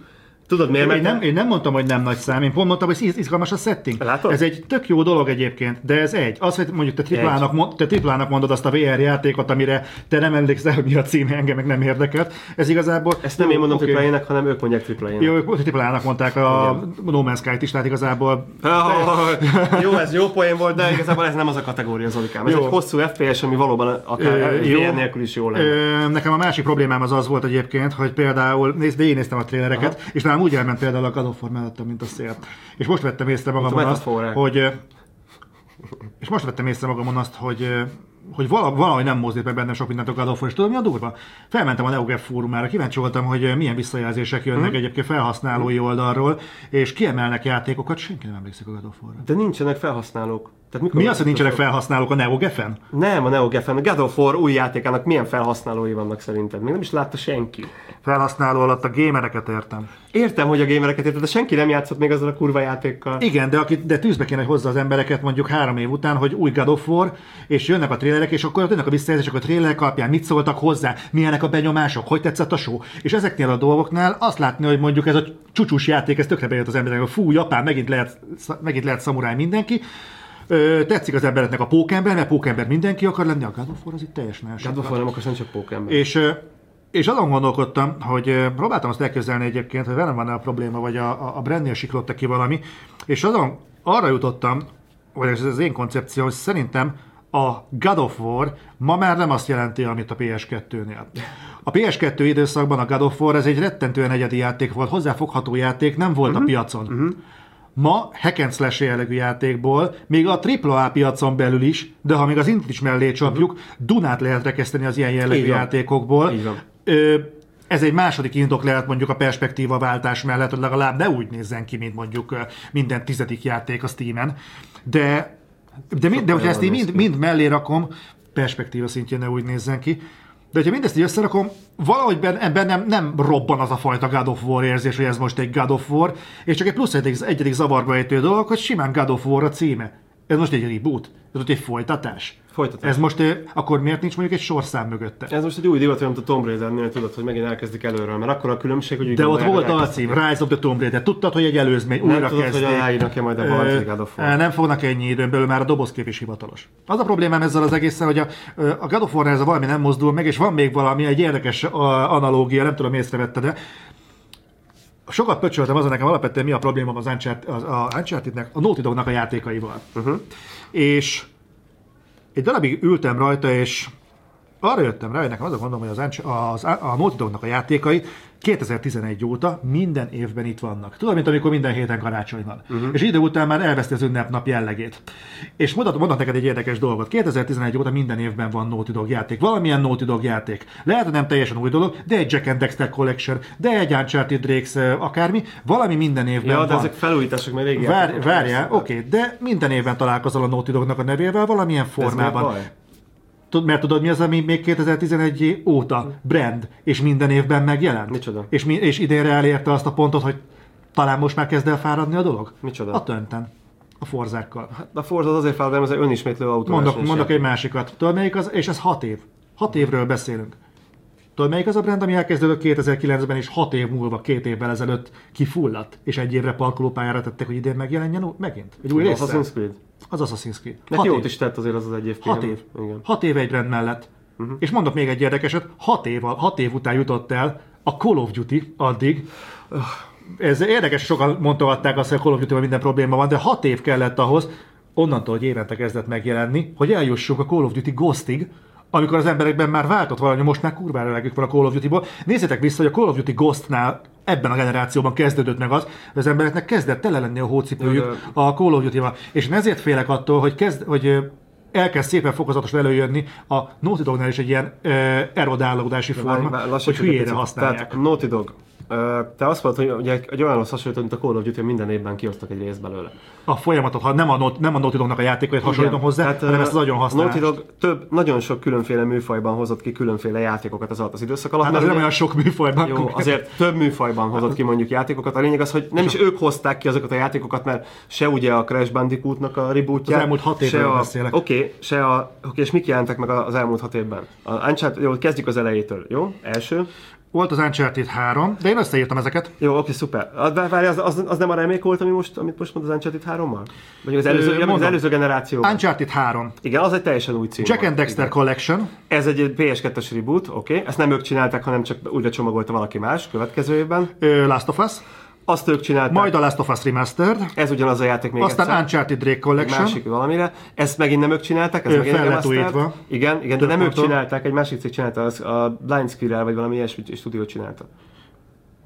Uncharted 4, Azt ők csinálták, Uncharted The Lost Legacy, azt is ők csináltak, ez egy kiegészítő lemez. és jövőre jön a The Last of Us 2. Szuper. Az azt jelenti, hogy ebből kihagytak itt két évet, mert ezt nem ők csinálták, csak hanem a kiadó fogta és felújította két játékokat. És akkor most mi van? Ennek utána fogok nézni, ezzel nem vagyok teljesen képben, megmondom őszintén. Ki az elején melyik stúdió újította föl? Nem ők újították föl. Nem ők, nem ők maguk, új- odaadták a játékot egy másik stúdiónak, és ők újították föl. Meg fogom nézni. És egyébként nem, nem soroltad fel a Crash Bandicootot, ami szintén egy, egy Naughty Dog játék, azt sem ők újították fel. Tehát, a, szigor- szigorúan azokat a játékokat néztem, amik, amik jelentősek. uh-huh. hát azért a Crash Bandicoot játék. Jó, Crash Bandicoot, a Crash Bandicoot egy abszolút rétegjáték. A rétegjátékon belül is a hardcore rétegjáték. Mennyi ideig vezette a londoni eladási listákat a rétegjáték? Akkor, amikor még nem volt semmi más, ami hasonló lett volna, azért teljesen groundbreaking dolog volt. Négy hétig Akkor. vezették az eladási listákat. Akkor. Hát jókor adták ki, az biztos. De azért És most is azt mondták rá egyébként nagyon sok helyen, hogy a, a, a Crash Bandicootot nagyon-nagyon a hardcore-nak ajánlják. Tehát jó, tudod, nehéz. akkor legyen plusz egy játék, akkor legyen még a Crash Bandicoot is igen, mellette. nyugodtan soroltad. De azt sem ők hozták ki, mondom, az is egy remék. Én ettől tartok egyébként, hogy a, a, a Naughty Dogot azt szarrá fogják inflálni ezzel. És, amíg és olyanokat csinál, mint az Anchar, uh, bocsánat, amíg olyanokat csinál, mint a Last of Us, addig nem tudod inflálni a Naughty Dogot. Még, még támadni se tudod a Naughty Dogot. hát egyelőre egy Last of Us csináltak, megnézzük majd milyen lesz a, a második. Hát, jó, Zolikám, azért a kaland, kaland kategóriában azért az a két darab uncharted az elmúlt időszakban megjelentetek, bocs, másfél Uncharted, azért az úgy letette, így kell játékot csinálni, kézikönyvet az asztalra. Most, hogyha tartalmilag nézzük, akkor ugyanezt tette előtte pár évvel, ugye akár remastered, akár a sima verzióban a Last of Us, és valószínűleg az új Last of Us az ehhez hozzá fog tenni, különben egy Naughty nem jelentetne meg belőle egy második részt, egy olyan játékból, amit eredetileg meg se akartak jelentetni. Tehát, Erről szó volt már, igen. igen, tehát az a, az a lényeg, hogy egyrészt megmutatták, hogy kell kalandjátékot csinálni érdekesen és izgalmasan. Ez Ezt az nem senki. És Megmondták, hogy kell olyan tartalmat csinálni, De hogy ez megmozgat, se- mint egy Ez hullám. sem vitatja senki. Két de, teljesen más. de akkor mitől inflálódna a Dog? Most mondtam. De mitől? A Attól, hogy- számok miatt. A számok miatt. Az, hogy, túl van, hogy egy olyan stúdió, aki egyébként nagyon tehetséges emberekből áll, elkezdi futószalagot gyártatni velük egyébként az uncharted mert ne, azért ne, ne kergessünk illúziókat. A The Last of Us egy Uncharted. Egy más, összeg, más időségben pozícionált, más tartalmi körítést kapott. Uncharted. Ez olyan, mintha azt mondanád mondjuk egy, egy mit tudom, 21st Century-re, hogy túl sok akciófilmet ad ki, és akkor Mondj, inflálódik mondj, a 21st mondják kettő játékmenetbeli elemet, ami különbözik az, a The Last of Us-ban az Uncharted-től. Kettő játékbeli elemet? Játékmenetbeli elemet. Játékmenetbeli elemet. Mm, rejtvények megfejtése nincs a Last of Us-ban. Hát az Uncharted-ben sem nagyon. Dehogy nincs. Minden egyes pályán legalább két puzzle van. A izében a, Ja, azok puzzle Azok puzzle igen. Ja, értem. Azok, azokat Aha. rejtvényeknek nevezik. Az egyetlen nincs a Last of Us-ban. Ja, értem. Uh-huh. Jó, egy, igen. Most tegyük csináljuk, fel. mintha könnyen megoldottad volna. Igen. ez, a- igen, ez egy elég fontos különbség. Hát máshol a puzzle az nem ott kezdődik, az Uncharted-nél végződik, de legyen, oké, legyen egy. Igen. Közepesen nehéz puzzle vannak benne, meg könnyűek. Meg egyébként meg is oldja helyetted, ha akarod. Lehet, hogy neked ez be volt kapcsolva, hogy persze. De már a főmenüben vesztettél Zolikán. Tönöd kiírt egy game over, elbasztad a logikai részeket. Oké? Okay? Az a probléma egyébként, de egyébként most látod, te is gondolkodsz, rajta, pedig nagyon szereted a játékot. Én is szeretem a játékot. De ugyanezt mondhatnád, öregem, ak- két random akciófilmre, és ezt írtam a Facebook kommentben is, hogy ezek hasonló akciójátékok, különböző történetek, de akkor sem fogod összevetni egy, mit tudom én, egy, egy halálos fegyvert, meg egy Total Recall-t. Mind a kettő ugyanabban a zsánerben indul. Az egyikben egy marsos setting van a jövőben, a másikban pedig egy jelenlegi. Mind a kettő már is egy nyomozós a kettő között. Így van, De- ugyanennyit mondtam neked legutóbb a másik, és itt is egy különbség van a kettő között. Igen, de ekkora különbség nincsen a The Last of Us, meg a, az Uncharted. Hogy De lenne? A setting, a setting, annyi a különbség. Itt igen. is a setting a különbség, ott is a setting a különbség. Igen. Az egyik az egy jövőben játszódó posztapokaliptikus történet, ez meg egy jelenben játszódó múltban évedő történet. Igen, de a sony a regnálása alatt azért volt már példa arra, hogy egy fejlesztő stúdió ennél sokkal ö, rövid, ö, hosszabb fejlesztési ciklusoknál kiégett a saját játékában. A Gerilla például. Ezért mondom, az, és A Gerilla, a nagyon kiégett Gerilla hozta ki a, a Horizon, mert felvett egy csomó olyan embert, akik még nincsenek kiégve. Ez a szakmában egy standard probléma, hogy az emberek időtlen beleégnek, hogyha túl sokat dolgoznak. Ez normális, ezért cserélődnek az nem emberek. a, az összes mögötte, nem a mögötte lévő biológiai képletet vonom kétségbe, hanem azt, hogy egész egyszer, hogyha sokáig maradnak egyetlen brand mellett, ebben az is ki tud égni, aki frissen csatlakozik a csapatba. Killzone az első rész után csak rosszabb lett, tehát így az, persze, az, az, az tipikusan az a játék, ami, amivel kísérleteztek, és nem nagyon jött nekik össze, de összeraktak alatt egy engine amit most a Kojima játékában is ugyanazt az engine-t, a decimát fogják használni, vagy kijött a Horizon, ami szerintem vitán felül egy nagyon jó játék.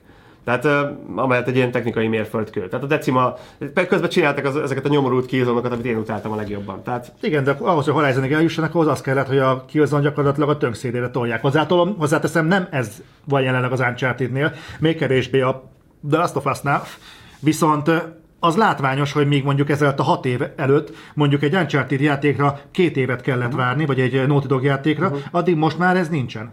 Mondom, azt még meg fogom nézni tényleg, hogy ez a két játék, amit mondtál, ezekben milyen mértékben volt uh, involválva a nyugodtan a Dog. nekik az anyagot, és megkérték, hogy szépen de ettől függetlenül viszont, ha két év ki is maradt, akkor is a mögötte lévő négy évben folyamatosan tolva volt a Naughty Dog. Megértem, hogy miért, de szerintem ez egy visszájára forduló Jó, dolog. a Lost Odyssey az igazából olyan, hogy azt gyakorlatilag már akkor, akkor is csinálták valószínűleg, amikor a, minden, tehát ugyanúgy a, A Legacy, nem? igen, a, a Legacy, mindig Odyssey-t mondok, Lost Legacy. nem, nem tetszik a címe egyébként, ez egy dolog van, nem tetszik benne. Tehát ezt a küldetést lemezt, ezt valószínűleg csinálták az alapjátékkal együtt. Tehát ez, ez a dolog így néz ki. Ez egy DLC lett volna, nyilvánvalóan Igen. azért rakták ki így önálló, mert ugye mégis tudta a 4K 60 frame-et, meg elég hosszú, meg stb. De nem volt drága, mert fél árért adták, tehát normális árba volt árazva. Ugyanilyen DLC-t csináltak egyébként egy darabot, ez náluk egy standard dolog, hogy van egy ilyen egy küldetéses DLC. Ugye a Last of Us-hoz emlékszel? Igen, Aznak is a, mi előzmény. volt az a, mindegy, volt neve, Igen. egy másik kis csajja voltál, azt hiszem. Nem, ugyanaz a kis csaj volt, csak volt egy másik néger kis csaj, aki meghal a történet folyamán, és az Eliről így derül ki, hogy ő immunis ezekre a nyomorú Ja, ja, értem, zombikra. aha. Tehát nagyon-nagyon-nagyon jó Csak a volt. néger kis csaj maradt meg benne, azt hogy vele vagy. Igen, ő nem meg. Nem, nem, Elivel vagy. És a lényeg az, hogy az a, az, a, az a DLC, az ugyanilyen struktúrában épült fel, mint ez. Tehát ő csak csinálja azt, amit csinált. Az, hogy ezek, a- ez a kisebb játék, ez valószínűleg a másiknak egy csomó mindenét örökölte, uh-huh. és ezért képesek korábban kihozni. Nem kell előről megint elkezdeniük fejleszteniük egy, egy motort, amit az Uncharted 4 megcsináltak, mert annak egy teljesen új motorja van mondjuk egy Last of Us-hoz képest. Az egy iszonyatosan brutálisan felturbózott motor. Egy 50-szor annyi dolgot kezel, mint a Last of Us előző részének a motorja. Az, hogy most az Last of Us-t meg fogja turbózni, ugyanaz a motor, ami hajtotta ugye az Uncharted 4-et, meg a Lost Odyssey. Legacy-t.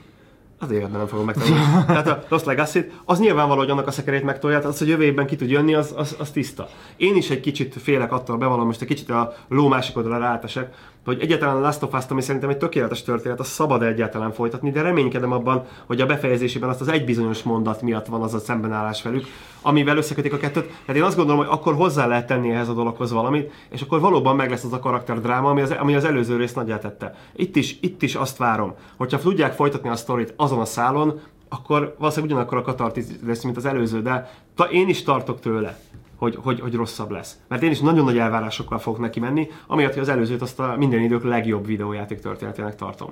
Tehát szerintem az annyira össze volt rakva, annyira personális volt, annyira kicsi volt, és annyira nagy volt egyszerre, és annyira kitekert az utolsó dologon a, a, a saját kis világodból, hogy azt nagyon nehéz megismételni. Jó volt a körítése, azt én. Hát körítése. A, a mondani valója, a lényege, a magva, az volt a jó. Ha apuka leszel, akkor még jobban meg fogod érteni. Te, te, te nem voltál apuka, amikor tetszett. Nem, nem, nem, valóban nem. De most, most, most sokkal jobban át tudom élni. Az meg történetet. Nem, az nem azért van. Ez egy teljesen más Nézd, dolog. Ö, Tehát én is félek attól, Nem, nem vonom kétségbe egyébként a Last of Us-nak és a Last of Us 2-nek sem az értékeit. Nyilván nincs mi alapján, nem láttam belőle még egy, egy teljes értékű gameplay szemelvényt Elég egyedül is maradnál ezzel a problémával. Tehát, uh, egyébként valószínűleg. De az nem zavarna. Annyira nem. Igen. Nem. De mondom, hogy nekem például nem hozta azt a katarzist, amit vártam volna. Én ez az érzés, hogy kicsit icipicit a Sony és így visszavehetne ezekből a nagyon, nagyon mm, mindenünk van, de minden hétre van egy exkluzívunk jellegű bejelentése, meg kijelentése. Ezt pont beszéltük Facebookon, hogy most már olyankor jelentenek be gyakorlatilag játékokat, hogy jó, hogy nem a brainstorming idején. Tehát az, amikor a, most a Death Stranding-et leleplezték, tény, kurva nagy várakozás előzte meg, hogy Kojima miért ment át a Sonyhoz. És nem lepne meg egyébként, hogyha hát azok teljes egészében pre-render trailerek voltak, amiket ott láttunk. Hát amikor a Norman Reedus ott ö, térdel a tengerparton, annak semmi köze nincs a Decima Engine-hez. Az, az, azt megcsinálták azért, hogy az emberek lássák, hogy valami majd készül. Azóta sem láttunk egy deka gameplayt abból a játékból. Hozzá kell hogy a Decima Engine-ben kb. ugyanúgy meg lehet csinálni azt, mint abban a renderben volt, de mindegy, ez, ez most tök mindegy. Ez, az valóban egy prevíz volt, amit láttunk belőle de így fog kinézni kb. a játék is. Meg egyébként követem Kocsimát Twitteren egyébként, és szerintem az mindent csinál, csak nem játékot fejleszt. Tehát az, az, az, a, az a világ minden pontjáról bejelentkezett már szerintem, amióta a Sony átvette, őt körbeutaztatták a Sony összes divíziójánál, és azóta is hollywoodi sztárokkal, meg rendezőkkel pózol, és én nem láttam még képet egyébként, hogy a stúdiójából fotózna. Egyet láttam, hogy hogy néz ki a konyha.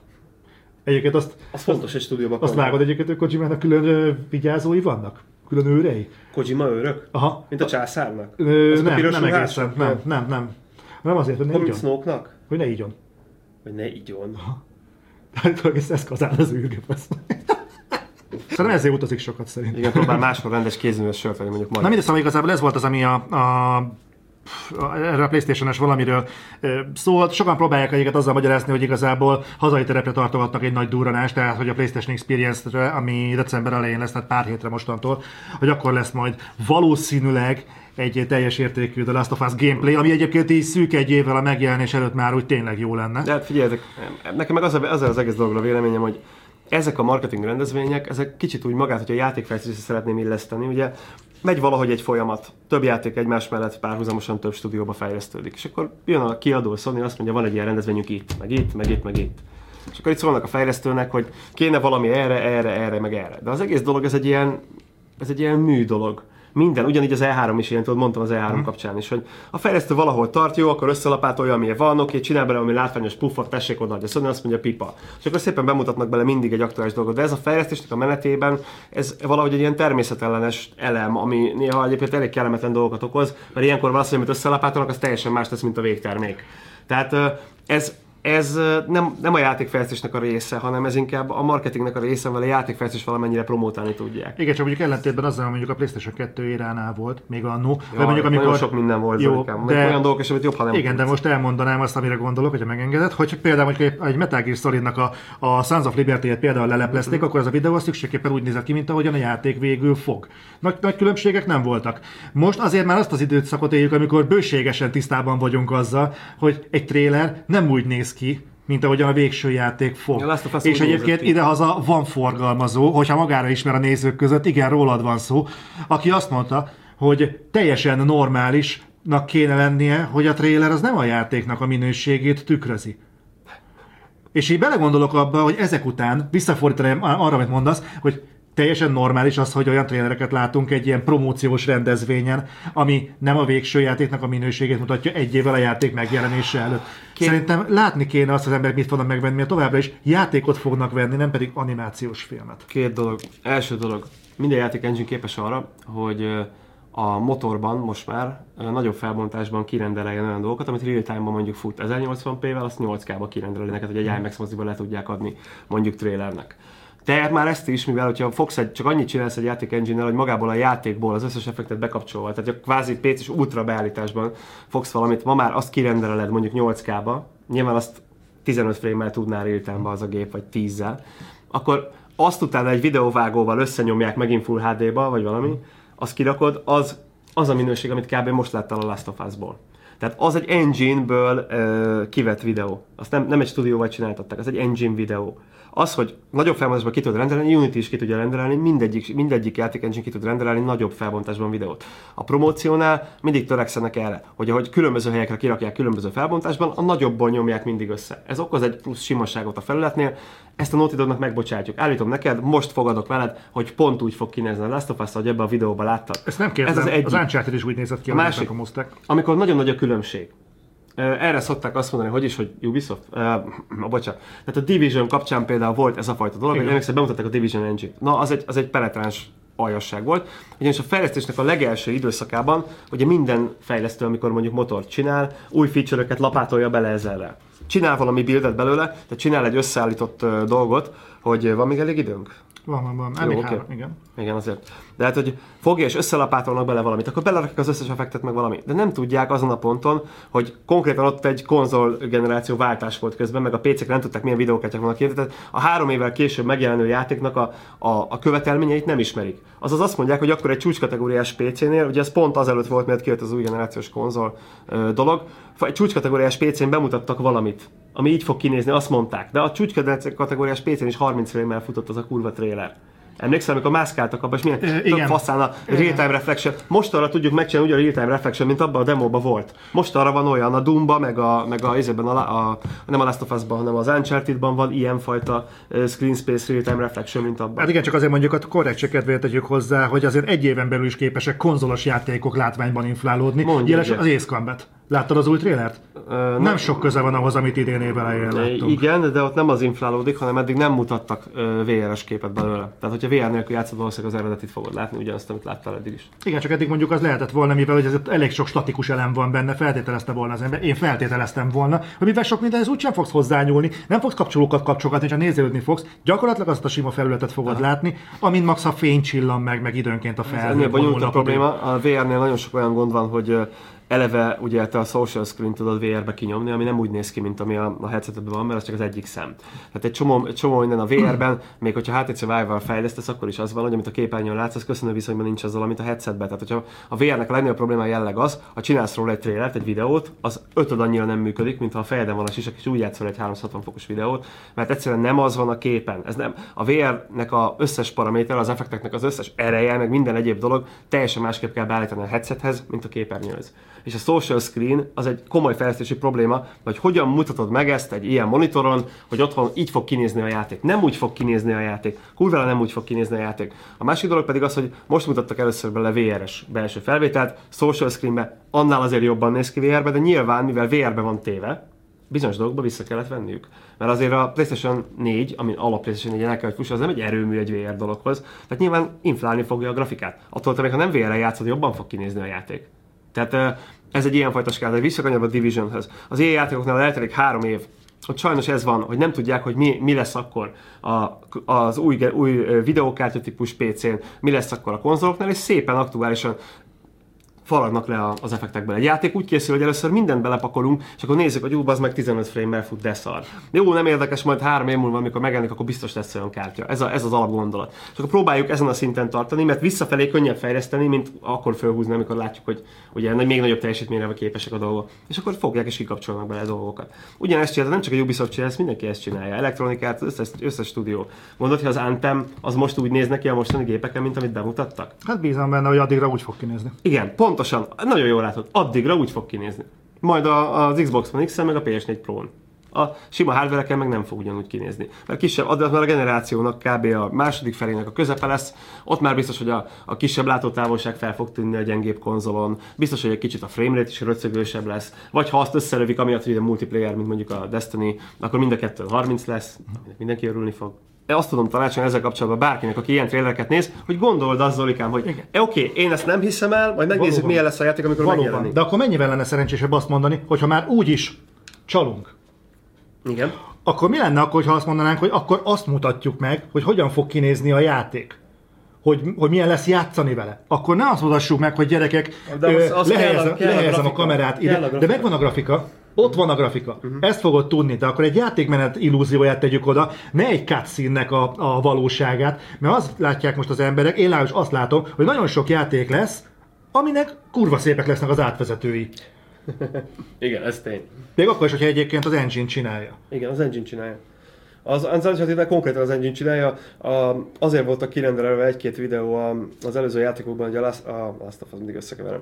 Tehát a, az Uncharted 4-ben azért van kirendelve egy-két videó engine nem azért, mert nem tudná megtolni az engine hanem azért, mert közben tölti a pályát a háttérben, miközben lejátsza a videót Én felül. sok gyakran, igen. Egyik azóta figyelek rá, mióta csinálják ezt a podcastot, elkezdtem figyelni, hogy hány helyen játszik töltőset a játék, hogy lassan nyílik az ajtó, például a Zeldában, amikor le kell ugrani a, Igen. a, a toronyra, akkor nagyon sokáig kell landolni a melletted lévő. Igen, tehát hogyha mondjuk egy fejlesztő dönteni azt el, hogy ő pontosan mit szeretne mutatni a játékában, az teljesen másképp néz ki, mint amikor egy kiadó dönti ezt el. Na, és akkor viszont ezzel át is kötném a beszélgetésünket. Az elmúlt másfél hét, egy hét, két hét. Uh-huh. Tehát az elmúlt két hét. Két hét, igen. Két De szerintem bátran mondhatjuk, hogy az elmúlt fél év, hanem egy év, talán legnagyobb ö, botrányára. Ez pedig egy látszólag jelentéktelen esemény volt, egy kiadó egészen egyszerűen megszüntetett egy fejlesztő csapatot. Uh-huh. Ez nem egy kirívó eset a játékiparban, ilyenre volt már példa a Sony-nál is, ugye az Evolution stúdióval, a Micro ennél sokkal jelentősebb stúdiókat is szélnek eresztett már a története során. Fű alatt is csinál ilyeneket. Igen. És hát már most megcsinálta ugyanezt az Electronic Arts, a Visceral Games-el, vagy. Visceral? Maradjuk a Visceral, Visceralnál. Visceral Games-el. Viszeres, viszeres játékos. Ö, aki nem lenne képben, a Visceral Games volt az, aki a Dead Space, sorozat, Dead Space sorozatot Meg a Dante's az- Inferno-t, azt azt a, Dante's Inferno-t pontosan, illetve ők dolgoztak a Benninggel. Nem tudom, az, Amy Hemingel. én Hemingel, bocsánat. Egy új Star Wars játékon, nagyon-nagyon erős single player móddal, gyanúsan régóta. Igen, és, ö, igen, és most rögtön, akkor nézzük meg, hogy És ö, bocsánat, nem, még csak még az előzmények köz, közé, hogy ö, kurva nagy csönd volt hosszú-hosszú Aha. ideje, nagyon-nagyon régóta. Gyakorlatilag minden E3-at kihagyott ez a dolog, ö, amikor bejelentette a Electronic Arts, megszerezte a Star Wars jogokat, Mhm. akkor se nagyon dobálóztak azzal, hogy hogy áll a Visceral a saját játékával, csak hogy több Star Wars témájú játék is lesz, ami kiderült most arra inkább gyakorlatilag a Battlefrontokat takarja. És hát igazából kvázi derültékből villámcsapásként érkezett, hogy a csapatot azt így felszámolták. nagyon vészjósló volt az, hogy gyakorlatilag semmit nem mutatnak a játékból. Tehát ö, ennyi idő alatt egy, egy játékos központú Uncharted clone Star Wars univerzumba, abból már nagyon sok mindennek kész kéne lennie. Tehát én tudom, hogy mindenki szereti azt gondolni, hogy a kiadó a sátán, de valójában az csak egy üzleti, üzleti vállalkozás. Tehát ők igazából szeretnének látni valamit. Nem tudjuk, mi van a háttérben. Most mindenki elküldi a halál faszára az Electronic Arts-ot, én is, mint játékos. Mert én is akartam egy, egy single player Star Wars uncharted mert ha valaki, akkor én szeretem az uncharted és a Star Wars-ot is. De nem mutattak belőle mostanáig semmit, majdnem három év alatt. Szerinted miért? Hogy lehetséges ez? Pont a múltkori podcastben beszélgettünk, hogy a fejlesztés az milestone-ok alapján zajlik. Igen, így van. Hogy lehet az, hogy több éven keresztül lekésed a milestone-okat, Nem, nem, és nem, ezt nem, nem, nem, hagyják? nem, nem, nem, nem minden milestone olyan, amit meg lehet nyilvánosságnak mutatni. Vannak olyan milestone Nem programok, az hogy nyilvános, milestone... ezek ö, csak a belül, a kiadón belül. Mert ez nem, nem bizt- hiszem most érte az ilyet meglepetésszerűen, az, hogy nem halad a fejlesztés. Figyelj, vannak mindig a milestone között is fontosabbak, amikor át kell lépni egy bizonyos szintet. Vannak kisebbek, amik főként technikai milestone-ok. Tehát azok a technikai milestone teljesítették, mert ugye a játékmotorjuk előtte is volt, tehát tudták hozni ezt, meg azt, meg azt. Valószínűleg, amikor elkezdték felépíteni, többször nekifutottak a sztorinak, ugye örökölték az 1313, a Star Wars 1313-nak az asset adagait, meg annak a koncepciójának egy részét, meg próbálták ezt összevarogatni. És kicsit olyan nekem ez az egész, mintha ez alatt legalább kétszer elkezdték volna ezt a játékot fejleszteni, de valahogy, amiket mutogattak az ilyenek, az mondjuk legalább két alkalommal nem tetszett volna nekik. Tehát nekem ez a konteum, hogy ők összeraktak valamit, és akkor az kiadó mondta, hogy ez szerintem nem jó. Nekem is van erre egyébként egy, egy kontom, de egyébként mondja nyugodtan, hogy Ez Amy Hemming meg igazából single player játékokban nagyon ö, ludas, és most az, azt szedi szét így az internet népe a, hogy biztos az Electronic Arts mindent ö, ilyen multiplayer contentekbe lát, de ugyanaz az Electronic Arts, csak emlékeztetésképpen megjegyzem, hogy amikor elkezdtek kampányolni azt a Battlefront miatt, hogy nem volt benne single player, akkor most ad bele egy 7-8 órás single player amit a Motiv című stúdióval fejlesztetnek, aki már pár single, jó single player letett az asztalra. Majd Tehát meglátjuk, én az meg- EA tölt jó single player-t idén, vagy ebben a jó, generációban. én ezt a Motiv csinálta, oké, az EA csak kiadja. Tehát azt gondolom, hogy az EA is képes volt arra, hogy azt mondja, hogy igen, több kontentet akartok, jó, beletesszük, rendben. Most mind a három éve benne van, van egy 7-8 órás campaign benne, ami a videók alapján nem rossz, hogyha, hogy majd utána eldöntjük, és látszik az, hogy a multiplayernek a beta alapján mondom, hogy an- annak alapján nagyon jó az űrcsata, nagyon jó az érzet, nagyon jó az egész játék, ott lebegnek még a loot meg a többi szarok a levegőben, hogy meglátjuk, hogy mi lesz, de a lényeg az, hogy az EA reagált azokra a visszajelzésekre, amit a játékosok mondtak. Tehát az nem igaz, hogy azért szüntette meg a Viscerázt, amit írtak egy csomóan, hogy nem multiplayer játékot csinált. Ez egy baromság. Ennek a játéknak, amire azt rebesgették a szakmán belül, hogy ez egy Han Solo játék lesz, valószínűleg a Han Solo filmre kellett volna elkészülnie jövőre. És én azt gondolom, hogy mivel semmit nem láttunk még ebből a tetres játékból már elnézést, szerintem nem készült volna el jövőre a Han Solo filmre. És akkor meg mihez jön? És micsoda ez? És a Han Solo filmek közben szintén bajba került, és hogyha a Han Solo filmre épült, ami most a második rendezőt éli meg, és nem tudjuk, hogy mi lesz belőle, reméljük, hogy jó lesz, akkor igazából ez már megint egy, egy olyan pont, ami, ami nem, tehát a film nem tudja elvinni a játékot a hátán, a játék nem tud kapcsolódni a filmhez, nem tudjuk, hogy melyik milyen lesz, és tehát ez egy bizonytalansági faktor volt. Én azt gondolom, hogy fogtak és azt mondták, hogy három éve nem látunk semmit, három éve nem, nem találjátok a fókuszpontot, nem passzol bele az üzleti tervbe, hagyjuk abba az egészet. Jó. A, azóta egyébként jöttek érdekes eh, nyilatkozatok. Egyébként volt viszerálosoktól, hogy nevüket nem vállaló volt Mindegy, viszerálosoktól. a, a nagy részüket az elektronikát És, alkalmazta más stúdióba, tehát ez is egy vicces, hogy most így nevüket nem vállalva jön a Öm, fikázás. Hát nagy részét, igen, majd, majd meglátjuk, hogy ne, de egyébként engem különösebben nem érdekel, hogy konkrétan kikről van szó, maga a, a tempó az érdekes. Hogy elég érdekes dolgok derültek ki, hogy itt gyakorlatilag ez a bomlási folyamat a Dead Space 2-nél elkezdődött már. Igen, hát abban az elektronikát erőltette benne a ilyen Ott, ott még nem, a hármasban volt a mikrotranszakció. Hárma, hármasban igen, abban volt. Azt hogy a, a kettessel kapcsolatban ö, voltak olyan elvárások, hogy ö, 4 milliós eladást akartak látni a játékból, 4 millió eladott darabot, úgyhogy az EA egyébként nem spórolt a pénzzel, tehát mm.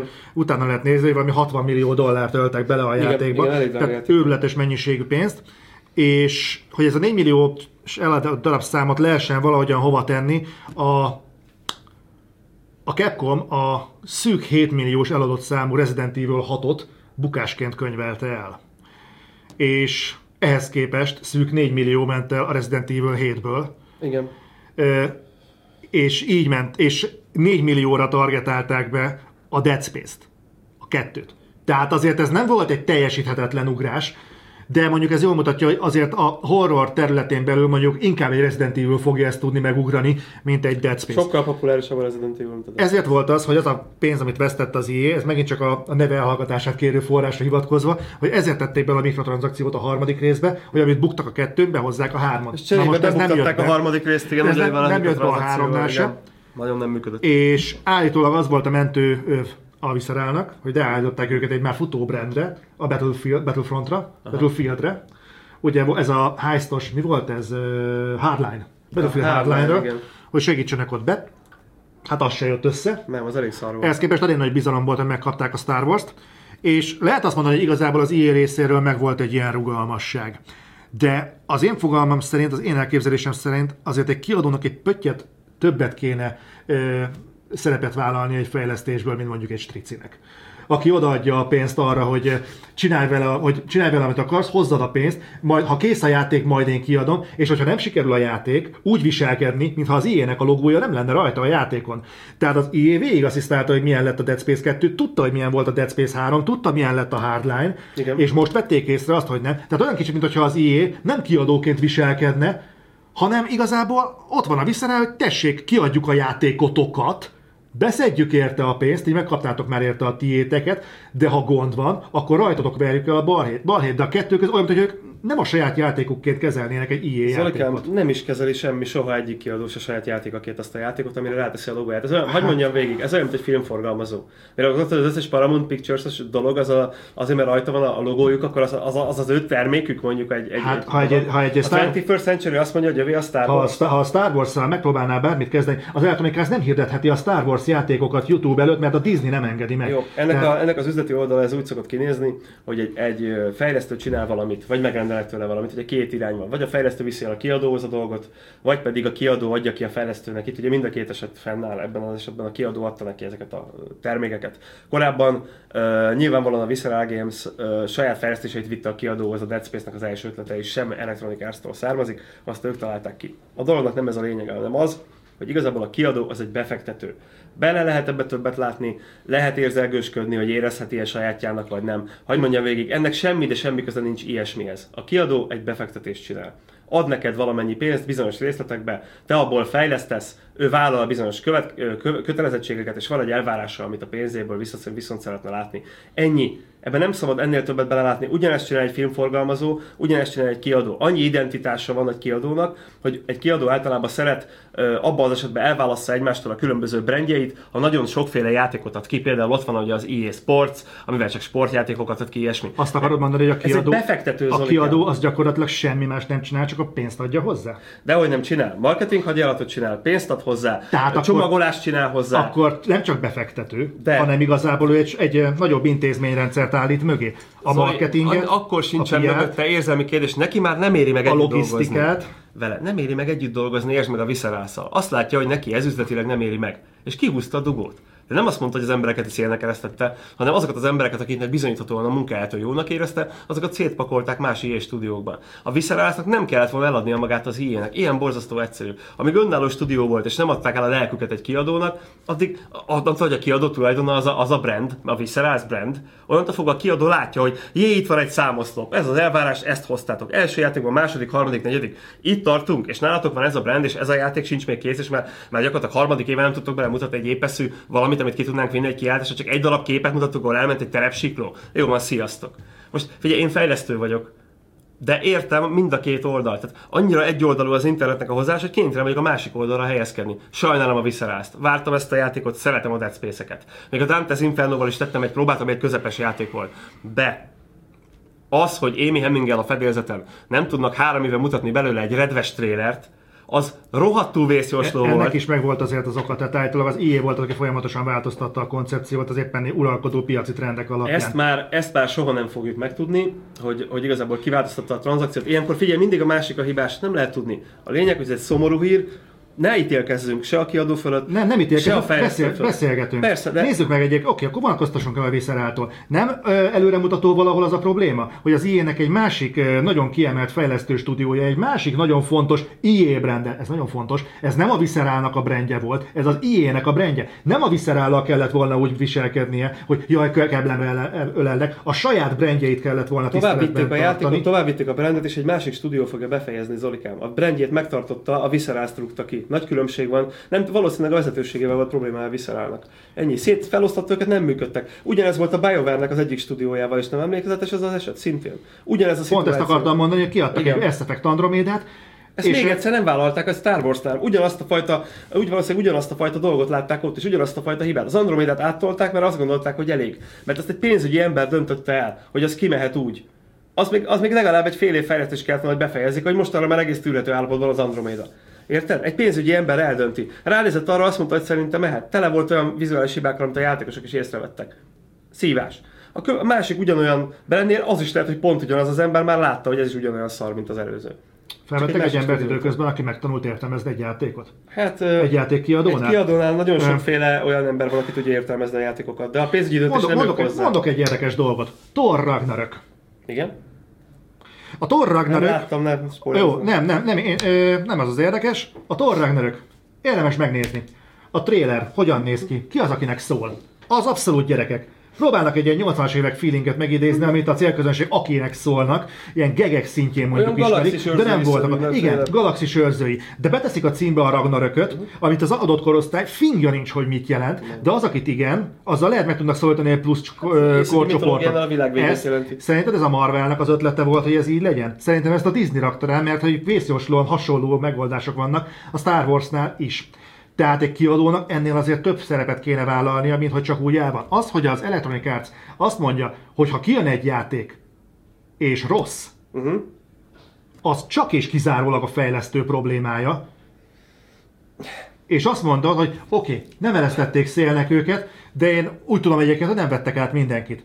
Hát de nem most, át a videókat, itt van egy csomó ember, aki rohadt nagyokat hibázik Zolikám, azokat miért vennéd át? Főleg a De vezetőségről itt, beszélek. de itt nem olyan hibázásról beszélünk, nagyon sok podcastet szenteltünk annak, hogy a kiadó Zoli, folyamatosan nem látni akarja semmit három évig, tökéletesen mindegy, De hogy milyen oka van. miatt van. Jó, akkor nem értek el egy szintet. A kiadó rendeli meg, ő fizeti a fejlesztést. Ha nem azt kapja, amit kér, akkor sziasztok van. Ez a világon mindenhol így van. Hogyha egy, egy, egy mérnököt megkérnek, hogy egy autóhoz tervezzen egy, egy billentőkart, ami hátrafelé dönti az ülést, és nem lehet megfogni, mert nem éri el minden ember, akkor az, az a mérnök vagy áttervezi azt a kart, vagy igazából vagy nem kap legközelebb ilyen feladatot. Ez egy játékfejlesztővel kicsit bonyolultabb dolgoknál ugyanígy van.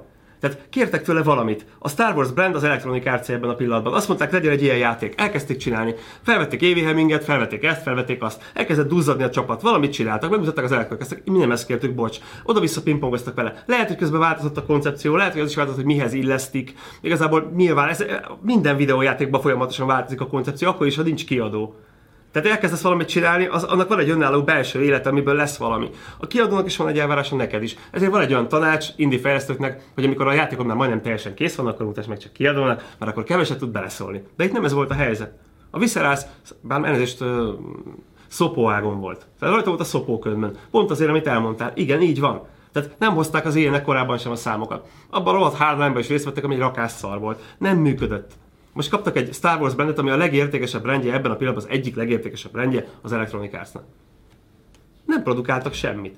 Az, hogy mondják, hogy ú, kurva jó játék lett volna. Egy másik fejlesztő ugye azt jelenti, hogy "Á, szerintem nem lett volna az, mert ilyen, meg olyan, meg a csapatokon belül széthúzások, meg ez. Tehát egy csomóféle információ van. Én nem tudom szétválogatni, hogy kinek van igaza. Nem gondolom azt, ugyanez az Electronic Arts hozza ki most a Star Wars Battlefrontot, amire már látszik a beta alapján, hogy egy jó játék.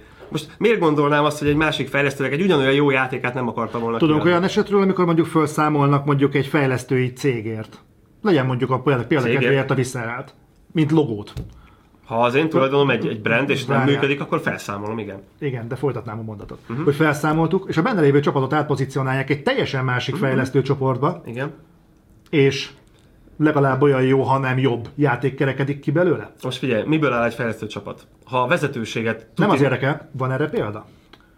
Millió példa van rá a játékiparban, Na, hogy leállítanak. A Dallas stúdiója, a, fú, mi volt a, akik a Doom-ot csinálták, mondj gyorsan. Id. Igen, idé, idének. A Dallas stúdió, ami fejlesztett azt a szerencsétlen Quake Wars-t. Igen? A csomó, az, azok az embereknek a nagy része az ott a különböző helyeken dolgozik, tudom, mert majdnem mentem oda dolgozni hozzájuk.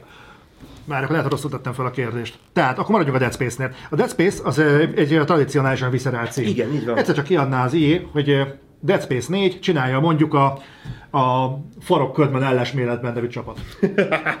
És ők megkapják Jó csapat, Dead Space akarsz egy 4. céget csinálni ilyen néven? Tudunk olyan példát, hogy mondjuk egy, egy erős brandű játék kikerül mondjuk a fejlesztő stúdió alól, bekerül egy másik fejlesztő stúdióhoz, és jó lesz. Csak azért mondom, mert nekem egy kapásból mondjuk a Duke Nukem Forever jut es- eszembe, és azért az egy elég emléke- emlékezetes ellenpélda erre. De De, lehet, hogy van pozitív példa, de én nem Shadow Warrior az pozitív példa, az egész közepes játék lett, és egész sikeres közepes méretű játék lett, ami szintén azért vándorolt oda-vissza, mire második, meg most már harmadik részt kapott ezen a, ebben a generációban. Az egy Duke Nukem méretű játék. Igen, igen, igen, az megvan. Tehát az ugyanez az egész pozitív példa, de azt akartam ebből kihozni, hogy van rá pozitív, meg negatív példa is, így van. De itt igazából a következőről van szó. A stúdiónak az embereiből nyilván egy grafikus nem felelős azért, hogy jó-e vagy szar a játék. Egy zenész nem felelős azért, hogy jó-e vagy szar a játék. Aki felelős lehet, az egy designer, vagy pedig egy menedzser, aki mondjuk egy anyagi döntés miatt mondjuk nem ad lehetőséget valakinek. Egy rendező megint felelős lehet érte. Egy stúdiónak a 90%-a az nem a rendező, meg a vezető designer, hanem az emberek, akik gyártják a játékot. Itt nem az a probléma, hogy az, átveszik. itt nem az a probléma, hogy a Viscerának eleve nem lett volna szabad megkapni egy Star Wars méretű De játékot? ki mondja ezt, hogy nem lett volna szabad? A kiadó.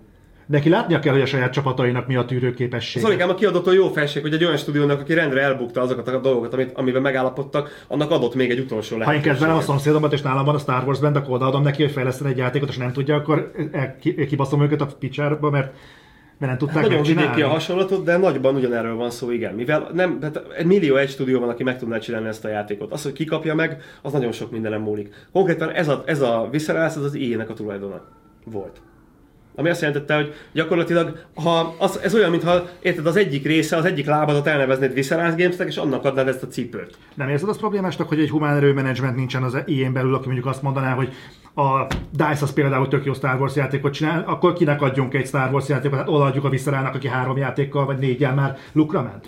Figyelj, Zolikám, egy, egy kiadó, amikor van ennyi brandje, akkor azt elkezdi elosztani a fejlesztők között, és mondjuk a, a DICE-nak odaadta a fontosabb uh, Star Wars franchise-et. Nem tud még egy dolgot csinálni, mert a, a DICE önmagában egyedül nem képes megcsinálni jelenleg a Battlefrontot. Három stúdió dolgozik rajta, a DICE, a Motive és a Criterion. Azért, mert egy stúdió nem képes ma megcsinálni akkora játékot, mint a Star Wars Battlefront. Három stúdió gyártja. A Call of Duty is. Igen, így van. De akkor az három különböző Call of Duty gyárt a három stúdió, itt pedig egy játékot gyárt a három stúdió. Tehát azért, amikor szétosztja a stúdiók között, akkor van olyan, hogy egy szabad stúdió, meg nem szabad stúdió. Van érted egy két-három éves fejlesztési periódus egy játéknak. Egy csomó stúdió el van foglalva. Van még egy brandünk, csinálni kéne még egy Star Wars játékot. Hogyan lehet megoldani? Oké, okay, legyen egy jó, egy játékos, mit tudom én, Han játék. A Criterion már csinált third person jó, nem Criterion, bocs, a, a hogy visszarász, mert csinált uh, third person játékot, egész tűrhető volt a Dead Space, jó, legyen olyan, mint a Dead Space, csak Star Wars-ba, oké, okay, fasza, de ne legyen olyan sötét, kell hozzá egy dizájnjál. Jó, oké, okay, Amy Hemminget fölvették, fasza, akkor az menni fog. Azért ez egy reális forgatókönyv. Már sikerült nekik párszor jó third person játékot csinálni, a Dead Space egy jó volt, a Dead Space 2 jó volt, akkor is nem hozta a számokat. A Dead Space 3 is jó lett volna, nem baszták volna bele mikrotranszakciókkal, és gondolt, hogy az ilyen nem tudta, hogy ezt ő baszta el? De hogy nem tudta. Ugye, utána megadta még nekik a, a hardline-t, ugye az IE is változtatott a mikrotranszakciós modelljén. Most csak a két Battlefront között nyilvánvalóan látja, hogy elbaszott valamit a, a Dead Space-ben. Azért van visszamérés, van humán erőforrás menedzsmentjük, vannak, van marketing osztályok, tudják, hogy mi történik ide, jobban tudják, mint mi. És igazából Ezt nem kétlem. megkapták a lehetőséget, és nem tudtak felmutatni olyan eredményt. Onnantól fogva, hogy ki milyen szarhurkát vág a másik arcába, ami végigfolyik és bepistogja a kis szemébe, az mindegy, nem tudjuk. És nem védem az ilyét, nem tetszenek a lootkrétek, nem szerettem az előző uh, Star Wars Battlefrontot. Igazából, sőt, szeret, viszont szeretem a Criterion, szeretem a fejlesztőket, mert fejlesztő vagyok. De sajnos ennek az éremnek kettő oldala van, és nem gondolom, hogy a Criterion nem sáros ebbe a kérdésbe. Ugyanannyira A sáros, mint az a Visceral. Criterion az abszolút nem sáros. Csináljátok kurva jó VR tartalmat a Battlefrontba, kedves Criterion. Nekem nem a uh, Visceral hiányzik egyébként, lehet, hogy ez félrement, egy, félrement, hanem a játékaik. Tehát szerintem, hogyha egy fejlesztő csapat ennyire összenő valamivel, uh-huh. egy branddel, Jó lenne ami egy- egyébként jó nézői egy Dead oldalról Space, igen. a Dead Space-ek sosem voltak kritikai fogadtatásból rosszak. És ráadásul Én most olyan problémák vannak ezek szerint bent a, fa, a, a kiadón belül, ami egyébként a vásárlót annyira nem érdekli. Itt egyetlen dolgon csúszott el a dolog, az ilyen. És tudod miért? Azért, amit egyébként elegánsan átsik, átsiklunk itt, az, hogy irreális elvárások voltak támasztva a Visceral játékaival szemben. A Visceralnak nem voltak problémái a Dead Space-szel olyan jellegűek, ami miatt őket ki kellett volna írni. Ez egy kis képességű csapat. Ők, hogy a Dead Space-t összerakták, ezt nem lett volna szabad ilyen elvárások elé állítani, mint ez- amiket egyébként kapott. Ez, ez két számosztop. A beleölt pénz határozza meg a kifelé az elvárást, hogy mennyit akar bele viszont látni. 60 millió dollár nagyon sok pénz egy közepes méretű játékra.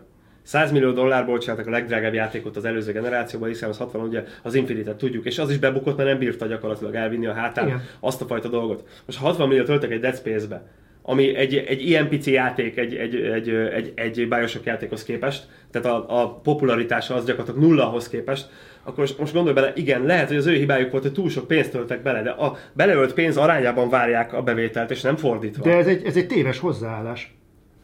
Miért? Tehát 60 milliót ráállsz egy horror játékra, és azt mondod, hogy a másik oldalban neked 4 milliót kell eladni, de azt ahhoz, meg- hogy bejöjjön ez a dolog. De ez egy irreális elvárás, és ez okozza egy csapatnak Zoli, a végét. rengeteg stúdió csinált már akkor a csodát, amiről most beszéltél, csak nem sikerült ennek Azért hívják csodának, mert nem egy bevett forma. De nem, nem, nem, figyelj, én már voltam ilyen tárgyaláson, tudom, hogy hogy működik. Nem így működik, ahogy De gondolod. de akkor hogy mondhatsz ilyet, hogy, a, hogy 60 milliót elköltenek Azért egy olyan csapatra, azért, mert voltam aki- ilyen tárgyaláson, oda megy a csapat, és azt mondja, hogy itt van egy játék demo, tessék, kedves kiadó. Oda ül elét három darab nagyfejű, abból két pénzember, egy valami művészi ember. Igen, de- Megnézik, és megkérdezik, hogy mennyibe kerülne ez a játék nekik, hogyha te ki akarod fejleszteni, és mennyi idő. Mondasz egy kurva nagy összeget, és akkor elkezdenek alkudni, és valahol megállnak. Ez a tárgyalás néha nagyon rossz irányba megy, és néha nagyon sok pénzt kapsz rá, néha pedig nagyon keveset. Igen, és mert, te csinál, mert a fejlesztő csinálja meg, és a kiadó adja el. Ha a kiadó nem tudja eladni, az nem a fejlesztő hibája. A fejlesztő abban- letette a De játékot. Zolikám, amikor felmutatsz egy működő prototípust, egy vertical slice-ot egy kiadónak, abból a kiadó nem látja még százszerzalékosan, és lehet, hogy a fejlesztő sem, ami a rosszabbik helyzet, hogy ebből mi fog kinőni. A fejlesztő azért vállal szabatosságot, hogy ebből a kis vertical slice-ból, ami, hogy értsd, ez egy általában a játék minden működési funkcióját szemléltető, durván egypályás demo egy játékból. Nem végleges grafikával, nem végleges effektekkel, nem végleges felbontásban, csak körülbelül a játéknak a magja. És igazából arra a magra a, a fejlesztő azt mondja, hogy ebből ez lesz. Ehhez, hogy ez legyen, ez az összeg kell. A kiadó ránéz a magra. Ezek a magok, ebből, ebből a kicsi magból, amiből lett mondjuk ez a, lett volna ez a Star Wars játék, Azt mondja, ebből 60 lett egy, millió. lehet, Igen. be, érted, lehet bele egy Uncharted, és lehet belőle egy Dead Space is. Most csak, hogy a két végletet mondom, mert más arányú ö, dolog lehet Igen. belőle. Ők egy Uncharted méretű dolognak a költségvetésének mondjuk a felét kérték a játékukhoz, és mondjuk egy Dead Space-nek a költségvetése az lett volna hozzá reális. De mivel egy nagyobb játékra volt szükség, ők több pénzt kértek, és azt gondolták, hogy meg fogják tudni csinálni. Honnan tudod, hogy nem a, a fejlesztő vállalta túl magát, és túl sok pénzt kért, és a kiadó pedig csak annak megfelelő mértékben akar Azért, mert annak az asztalnak a másik oldalán ül valaki a kiadótól, aki azt mondja, hogy ez sok pénz. Zoli. Egy, és az, hogy olyan kiadó, várjál, egy olyan kiadó, aki elvileg nem most kezdte ezt a pályát. Zolikám, figyelj, fel kell mérni valamit, ami nem létezik. Itt arról van szó. Annak a felmérésnek kb. 40%, egy szaros grafikai felmérésnek kb. 33% a tévedési lehetősége. Egy játék teljes elkészítés idejének felmérésének plusz költségvetésének kb. 40%-os a hiba határa. És az a fejlesztőn múlik. Tehát ezt nem lehet ennél tisztábban felmérni, mert nincs még kész. Ez olyan, mint egy hollywoodi forgatókönyv vázlat, amiből lehet egy kurva szar film, és lehet egy kurva jó film is. Hidd el, hogy a kiadó bizonyos szintig lát el. Nem tudja, mi lesz belőle. Múlik a rendezőn. Ha adok egy Alien filmet, egy... Tudod? Igen. Tehát adok mondjuk egy Jean-Pierre Jeunet-nek. Nyilván egy másik film lesz belőle, mint hogyha adok mondjuk egy, melyik a kedvenc haverod? Annak, tehát ugyanaz az Alien brand, ugyanaz a franchise, ugyanaz a költségvetés, totál más filmet fog csinálni bele. Valóban viszont, hogyha odaadod neki azt a, ját, azt a játékot, mondjuk a filmet, maradjunk a filmes példánál, odaadod mondjuk a, hú, ki csinálta ezt? Ridley Scott. Aha. Megcsinálja a Prometheus-t. Igen. Megcsinálja a Prometheus-t. Szar a Prometheus. És akkor utána azt mondod, hogy figyelj, olyan kurva szar lett a Prometheus, hogy megbíznánk a jövő legközelebb egy Star Warsnak a Olyan, forgatásába. olyan kurva szar lett a Prometheus, tehát eh, nincs rajongótábora, és nem adtak el bele eleget, vagy nem nézték meg ellen. A Prometheus hát, nem volt bukás. Hát, a, hát, annyit, hát annyira azért nem lett jó, hogy rábízzanak mondjuk egy Star Wars. Még annyira se lett jó, hogy rábízzanak egy Blade Runner-t. És ezt a fajta következetességet, ezt a kiadó dolga eldönteni. De azt Nem, meg, az, hogy nem a fejlesztői. igen, igen, de a Criterion már korábban csinált olyan játékot, amivel elvileg meg tudta volna csinálni azt a játékot, amit? Mert rábíztak. tudtam, már csak a Burnout-ot csináltak. Nem a Criterion most, nem Szivat, persze. Ez a szerencsétlen uh, Visszalász. Tehát csináltak jó és rossz játékot is. Tehát elvileg meg tudták volna csinálni ezt a játékot. Most érted, egy, egy Dead Space azt kéne, abból elég gyorsan lesz Star Wars. Mondjuk egy Han Solo biceget volna ott fiatal korában. Ez, ez igen. igen. Segmagassági Játék, kamerával. játékmechanikailag igen. Bizony. De van oka annak, hogy például, ugyanúgy a Star Wars-os példával élve, igen. egy filmrendező meg tud csinálni Zoli. mondjuk egy, egy Lego movie-t. De itt a filmrendező például azért rossz, mert felvették Amy Hemminget, aki meg már letett az asztalra egy Uncharted 3-at. Oké, okay. akkor továbbra is áll a példám, hogy a filmrendezők között is van egy J.J. Abrams például, Igen. aki meg tud csinálni egy tud. ö, Star Trek-et, egy Star Wars-t, minden Trek-et, meg tud csinálni. És ö, hogyha egy Star Wars mellé állítják, akkor az emberek már húzzák a szájukat, mert teljesen más a nyomás, atomra mások az elvárások. És el tudom képzelni egyébként, hogy a kreatív kontrollt nem csak az EA gyakorolta, Jó, most- hanem a jognak a birtokosa a Disney is. És el kell tudni azt dönteni, hogy az a csapat, az meg tudja Jó, csinálni. először is Amy Hemming képes egy ilyen játékot levezényelni, 100%-os bizonyossággal állítható. Hát a mellékelt ábra azt mutatja, Jó, hogy oké, nem. folytatom, és a Criterion pedig technikailag képes lett volna a játékot megcsinálni. Az, hogy ez a dolog, azt nem tudjuk. Hogyha azt nézzük, hogy milyen kártyák voltak a pakliban, ez egy nyerő pakli. És az IE-nek azt gondolom, hogy ebbe ezért volt bizalma. Mert a Criterion meg tudja csinálni a technikai részét a játéknak, amit nem tudod megcsinálni, az maga a játék. Tehát maga az a, az a, az a dolog, amitől a játék játék. Viszont Amy Hemmingnek ez lett volna a dolga. Az, hogy mi történt, hogy mi történt Amy Hemminggel, mi történt a Criterionnal és Amy Hemminggel, azt majd egyszer, valamikor tíz év múlva talán Amy Hemminggel fogja tudni mondani. Nem. Miért nem hagyták őt dolgozni? Vagy ha dolgozott, akkor miért nem lett eredménye annak? Mert ők meg azt mondták, hogy egy tök jó dolgot raktak össze, és a gonosz IE megfogta és elsöpörte őket a gecibe. Ugyanezt történik a Star Wars-nál is a rendezőknél, Colin Trevorovot is elsöpörték. Colin Trevor, uh, hát valószínűleg okkal sem törték előtt. is. Mindenkinél most ez történik. A Han Solo filmnél is ez történt, most is voltak ez egyébként kavarások folyamatosan. Gondok vannak a Star Wars branddel, Na, a Zsivány egyesnél, amit csináltak... Ott is volt ez egyébként Tudom, tudom, pont ezt akarom mondani. Ott is megcsináltak ezt a dolgot, fogták, volt egy ilyen kreatív ellentét, vagy akárminek nevezik, mindegy, hogy minek nevezik a hisztit. Tehát nevezik kreatív ellentétnek, mert az politikailag annyira korrekt és csicsás. De most mondd azt, hogy rossz film lett a Zsivány egyes. nem lett az. Jó, akkor kell, bele kellett szólni, vagy nem? Bele kellett szólni, mert valószínűleg nem működött. És egyébként magán a Blu-ray-n, bocsánat, megvettem, filmdobozos. Valaki írta, hogy ő nem látott még Blu-ray-t, majd legközelebb behozom. Tehát semmi, ez egy Nincsen lemez. egyébként sehol máshol, csak nálad van. Igen, az igen. egész ország. igen, nálam van egyedül az országban. Én, én nekem legalább négy négy Blu-ray van. Tehát megvan az Alien gyűjtemény, a Star Wars gyűjtemény, meg, meg a Zsivány egyes. Uh-huh. Az bőven elég. Ugye ennyi elég DVD-ből, vagy Blu-ray-ből. A lényeg az, hogy ezen van egy interjú, amiben állítólag ez az egész dolog ez valahogy úgy zajlott le, hogy az eredeti rendezők csináltak valami, a Leureszkes valami alapforgatókönyvet, amiben nem merték megölni a karaktereket. Aztán volt valami félreértés a, a, a Kathleen Kennedy meg közöttük, hogy, hogy igazából jaj, nem lehet megölni a karaktereket, jaj, nem lehet, és megcsinálták ezt a dolgot. És amikor meglátták a próbavetítésen, hogy abban volt, akkor menekülnek ott a Winchesterrel kint a Mhm. vízparton a hordozható rekkel, így meglátták és mondták, hogy ez így, ez így nem lenne annyira jó. És akkor mond, mondták a, a rendező meg a forgatókönyv, hogy eredetileg azt akarták volna, hogy halljanak meg, de nem merték. És akkor Kathleen Kennedy azt mondta nekik, hogy azt a karakterekkel, amit akartok. Tehát ez, ez, ez konkrétan ezt nyilatkozták erről a helyzetről. Ö, Most ez nyilvánvalóan egy hosszabb folyamat volt, és nem egy három mondatos történet, de nyilván itt is volt egy ilyen, egy ilyen csiki-csuki, hogy akkor most meghal, nem hal, ez történik. De a végeredmény egy jó film lett. Tehát én azt gondolom, hogy amikor beleszólnak egy ilyen dologba, és azt mondják, hogy innen ne tovább, ezt így, ezt így nem lehet tovább csinálni, akkor a Star Wars-nál eddig jól csinálták. Azt gondolom, hogy a Marvel filmeknél is jókat húztak. Nagyon sokféle filmet csináltak ebből a képregény zsánerből, és szerintem a saját kategóriájában tudom, ezzel nem fogsz egyezni, de mindegyik rendben van. De én ezzel egyetértek. Tehát, az, tehát ott is jó döntéseket hoztak, jó rendezőket választottak, jókor szóltak bele, jó kontroll gyakorolnak. Én azt Kontroll gondolom, hogy gyakoroltak, igen, igen. jól csinálják. Nem az van, hogyha, amit te is mondasz, mert hogyha ez az az analógia élne. Ugyanúgy a ilyenél, mi mondjuk a Catherine kennedy akkor minek kellett volna történni a Zsivány egyesnél?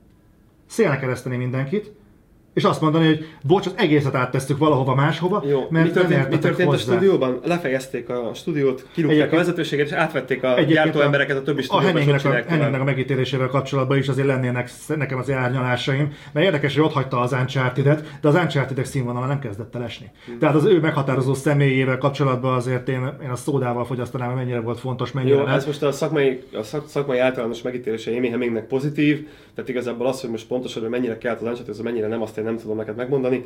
A lényeg az, hogy én azt gondolom, hogy ezek jó kártyák voltak, és az analógiában lényegében ugyanaz történt, mint itt. Ott a rendezőt menesztették, vagy ahogy most a Han Solo filmnél, ugye kirúgták azt a két gyereket, aki eredetileg rendezte van, és felvettek egy rutinosabb csávót, aki majd befejezi. Van Igen, igen. hát reméljük, hogy azért össze tudja rakni abból a, a filmet, mert a fiatal színészek azok elég jónak tűnnek, kivétel a főszereplő, de majd ez kiderül. Ö, láttuk már Karon Varjút. Igen. Hát, Egy kicsit ómeszerűek az Áve Cézárban, pont egy tehetségtelen színészt játszik. De kár. Most már akkor megnézem azt a filmet is. Oké. Okay. Bár volna oly egyszerű. Bár volna oly egyszerű. Bár volna oly egyszerű. Bár volna, bár, bár volna oly Nem, nem, egyszerű. figyeld a számot. Bár volna oly egyszerű. Bár volna oly egyszerű. Nincs fejrázás. Bár volna oly egyszerű. Bár volna oly Bár egyszerű. volna oly egyszerű. Bá, bá, én én igyekszem így mondani, Mr. Lorenz. Lorenz, hm? Egy kérdés, ö, tényleg őszintén, ö, gyakorlatilag... Mostanáig is őszinte volt. De igen, igen, igen.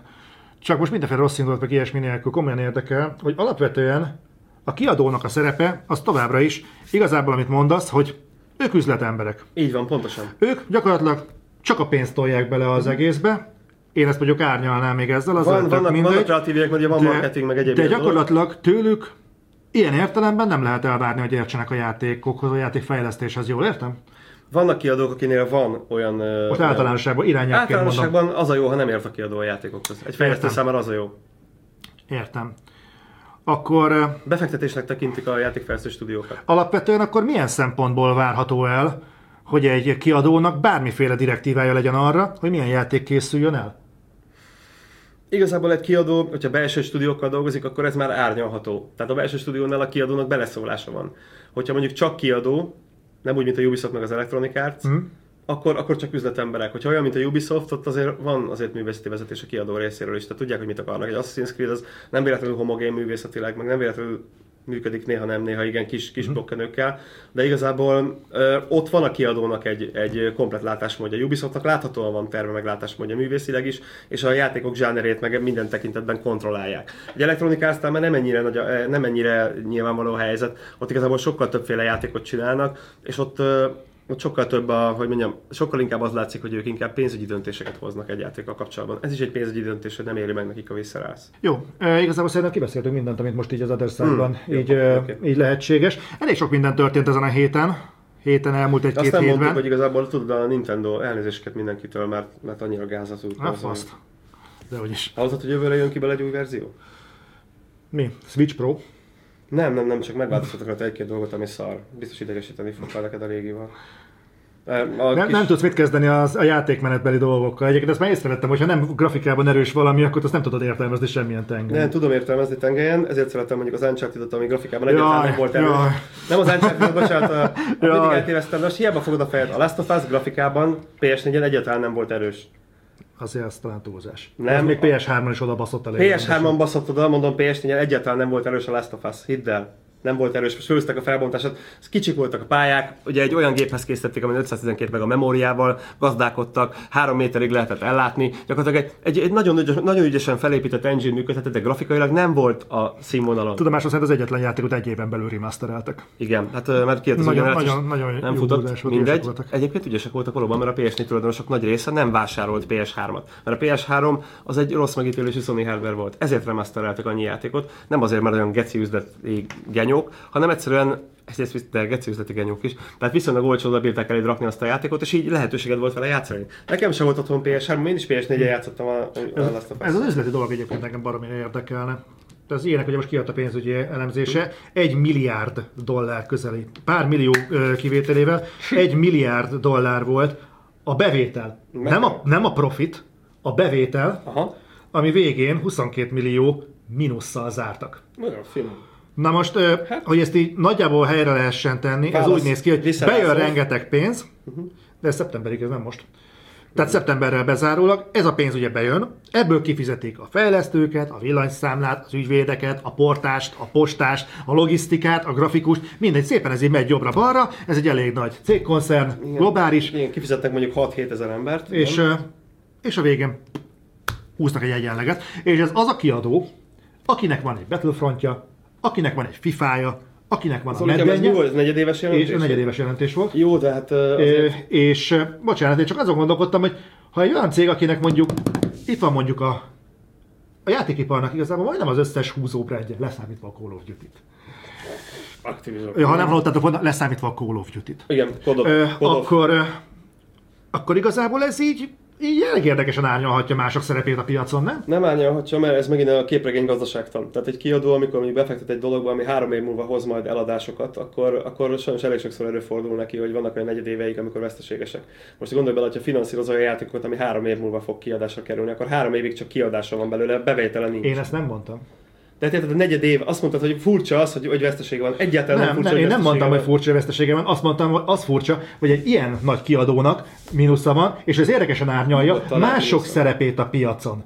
Akik azt mondják, hogy nekik ez milyen kurvára megéri, és akkor visszakanyarodnék egy olyan cégnél, aki exkluzív játékokra gyúl Jó, így van. ezerrel, Így van, ha nekem van mondjuk két brandem, ez egy Igen. kicsit könnyebben belátható gazdálkodás, kicsit kevesebb emberrel. de nem két branded van, hanem mondjuk hat branded, Akkor hat és, épp, branded. és éppen fejlesztesz még mondjuk ötöt. Figyelj, a fejlesztés mindig befektetést igényel, az néha nyereséget, néha veszteséget hoz. Azokban a években, amikor nincsen megjelenésem, akkor biztos, hogy veszteséget hoz, vagy kevesebb megjelenést produkál. Azokban a negyedévekben, amikor 6-7 címen meg fog jelenni, akkor garantálom neked egy brutális nyereség. Azt kéne megnézni, hogy amikor végigfut nekik egy-egy brand teljesen elejétől a végéig, akkor egy mérleget vetni, és nem negyedéves, nem fél éves, hanem egy három éves mérleget, hogy abban mondjuk az Electronic Arts milyen bevételeket generál. Ugyanis, hogyha nem generálna, nem realizálna nyereséget, akkor már nem lenne Electronic Arts. Ez teljesen egyértelmű. Tehát ennyi a dolognak a lényege. Más kiadóknak a szerepe ugyanilyen, csak kicsibe. Az Electronic Arts ezt óriásiba tolja. Neki óriásiak ezek a számok. Ezért gondoltam, hogy mintavételezésnek érdemes, lenne, érdemes lenne erről Szóval beszélni. ugyanez egy kis kiadónál is, csak kisebb számokkal. Ugyanezt fogod tapasztalni. Ugyanígy van negyed évek, amikor veszteségesek, vannak, amikor nyereségesek. Valóban, de ezt, egyik, ezt eddig is tudtuk.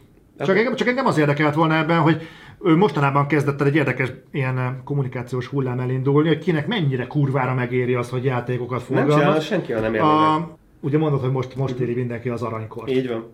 Én ezt mondjuk nem bizt, én ezt nem ennyire így, nem, lát, nem látom igazából így. Hát mert nem beszélsz menedzserekkel, nem beszélsz kiadókkal, nem beszélsz stúdiókkal, hogy ők hogyan élik meg ezt az egészet. Nem beszélsz indie fejlesztőkkel, akik elmondják, hogy azért Lá- van, indie azért- fejlesztőnek azért van aranykora, mert ingyen van a 3D szoftver, ingyen van a játékfejlesztő engine, csak a hardware kell neki, a kiegészítő hardvereket be tudják kérni a gyártótól, az is ingyen van, mi is kaptunk a HTC-től két darab Vive-ot, köszönjük szépen HTC. Ezért csak annyit kellett, hogy a címet kellett megadnunk. Egy, egy indie fejlesztőnek olyan virágkora van, Zolikám, hogyha most nem tudsz videójátékot csinálni, akkor soha nem fogsz Ha, ha tudni. Myanmarban k- kérdőívet küldesz körbe, akkor demokrácia van. Jó, ez, nem így néz ki. Ezek, ezek srácok, tudod, akik egy sör mellett beszélgetnek, vagy Skype-on beszélgetnek, mert fejlesztők. Ez az információ erről a szintről származik. Ugyanúgy a menedzseri szférából, ugyanúgy, hogy a fejlesztői szférából. Beszélgetünk. Ez, ez így van. Ha a kiadóknak a, a, a befektetéseit vizsgálod, az, hogy most mennyi, mennyi nekem az, hogy elvigyem egy kiadóhoz a játékomat, ez most mindennél könnyebb. Az, hogy azt kezded, hogy egy kiadó mennyire érdeklődik a játékom iránt, mindennél, minden eddiginél jobban. Várják azt, hogy oda vigyek valamit, ami kicsi, közepes vagy nagy. Várják azt, hogy minél jobban ki legyen dolgozva. Várják azt, hogy adhassanak pénzt a fejlesztésére. Kurva sok játék jelenik meg darabszámba több, mint valaha. Tehát igazából megindokolható egyszerű számoszlopokkal, hogy ez valóban gazdaságilag a videójáték fejlesztés aranykora. Egyetlen diffi van benne, hogy hogyan fogja kifizetni az A-kategóriás fejlesztéseket maga a felhasználó. És ez, ez nagyon kulcskérdés. Belegondoltam el egyetlen egy apró dologba, tudod, felhoztad azt, hogy az előző generációban több A-kategóriás játék volt. Emlékszel te erre? Még a Ubisoft is nyilatkozta ezt, hogy, hogy kevesebb balsat fog fejleszteni. Már nem emlékszem, arra azt, tudom, hogy több új IP volt például az IE-nek. És tudod, hogy miért van ez? Hogy igazából kevesebb most az alnak mondott játék, mint akkoriban? Nem, viszont én csináltam és tudod, de mondjad? Nos, az előző generációban ugye egy 512 megás hardware beszélünk, ami mondjuk durván egy teraflopot tudott. Most egy 2,4-től 6 teraflopig árnyalható teljesítményt határt mondunk, 8, 8 és 12 giga RAM közötti hardvereken futó játékokról beszélünk. Egyszerűen olyan méretű befektetés különbség van a kettő között, hogy az A kategóriának a szintje megemelődött. Generációk között már más jelent az A kategória.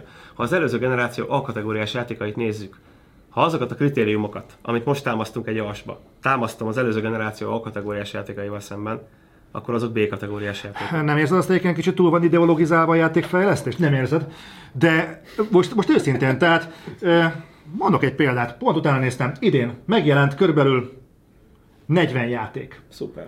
De A, tripla, a, tripla, a tripla A vonalon megjelent körülbelül tri, ö, 40 játék. Tudod, mennyi volt ebből új IP? A negyede. De ez miért baj? Azért, mert mondjuk, hogyha paralelbe húzom például a filmeknél, ott megjelent mondjuk kétszer ennyi film, viszont a fele volt új IP. Új új IP, vagy, vagy kivette belőle a Lego bet, mert Nem, nem köthető a. Legóhoz. Ez azért mondom csak. De én is akarom a sorozatokat, én is akarok azokkal mert, tök, mert tök furcsa, hogy az egyik oldalon ott van, hogy kockázatos lett a befektetés, kockázatot nem vállal igazából éppen ezért senki. Mindenki nem, a, be, aha, be, benn marad mindenki szépen a, 100 milliós befektetés Zolikám, azt tudod, hogy mekkora a kockázat? Tehát az, az döbbenetes méretű az kockázat. bárhol, az az ingatlan fejlesztésben is kockázat. Semmivel sem nagyobb a játékfejlesztésben. Nem azt mondtam, hogy nagyobb, hanem azt mondtam, hogy nem akarnak ennél nagyobb kockázatot vállalni a kiadók. Tehát nem én nem vállalom, nekem nincs 100 millió dollárom, én nekem nem kell vállalnom ilyen baromságot. A kiadó nem vállal többet. Azért csinálnak sorozatokat. Figyelj, ez azért jó ez a sorozatozás, mert pont most az utóbbi két hónapban máshogy csináltam, mint a 80-as, 90-es éveknek a játékait. Végig slejtoltam, és végignéztem, mert frissítettem a Planet Taxinak az anyagát. Tudod, hogy mennyi sorozat volt abban az időben? Van róla fogalmat, hogy mennyi sorozat volt? Ötöd annyi sorozat nincs most, mint akkor volt. Ötöd annyi. A diverzitás a játékoknak most hányféle játék van? És nem azt mondom, hogy a Last akkor úgy is, hogyha a Last of Us-ot meg gyakorlatilag a, az uncharted egy, egy dolognak veszed, mind a kettő third person akciójáték. Most úgy is legalább kétszer annyi zsáner van, mint a 90-es években. Tehát komolyan, tehát Zoli, olyan sorozatok vannak, aminek 6-7 tagja Melyik volt. zsáner az, ami a 90-es években nem volt, most pedig igen? 80-as, Mondjuk kettő. 90-es években? Melyik Aha. az a zsáner, ami- a 90, ami most a 90, nincs? a 90-es mondtad. A 80-as ott gyakorlatilag az egy, ahhoz képest gyakorlatilag 50-szer annyi van. De melyik az, ami mondjuk a 90-esben nem volt, most pedig igen? A rockbanden kívül? Az összes mozgásérzékelős játék, az összes VR játék, az összes ilyen aktiválós lófaszom kamerás játék, Nagyon az összes, VR, az összes AR játék, ezekből geci sokat fejlesztenek, nagyon sokféle van. Tehát olyan, tehát egy háziasszonynak csinálnak ma már játékot, az a 90-es évek közepén senkinek nem fordult volna meg a fejébe. Tudod, hogy a 90-es évek végén, vagy a 90-es évek közepén, amikor a játéktermek aranykora volt, akkor gyakorlatilag kétféle zsáner volt, amiből iszonyú mennyiségű példányszámban gyártottak játékokat.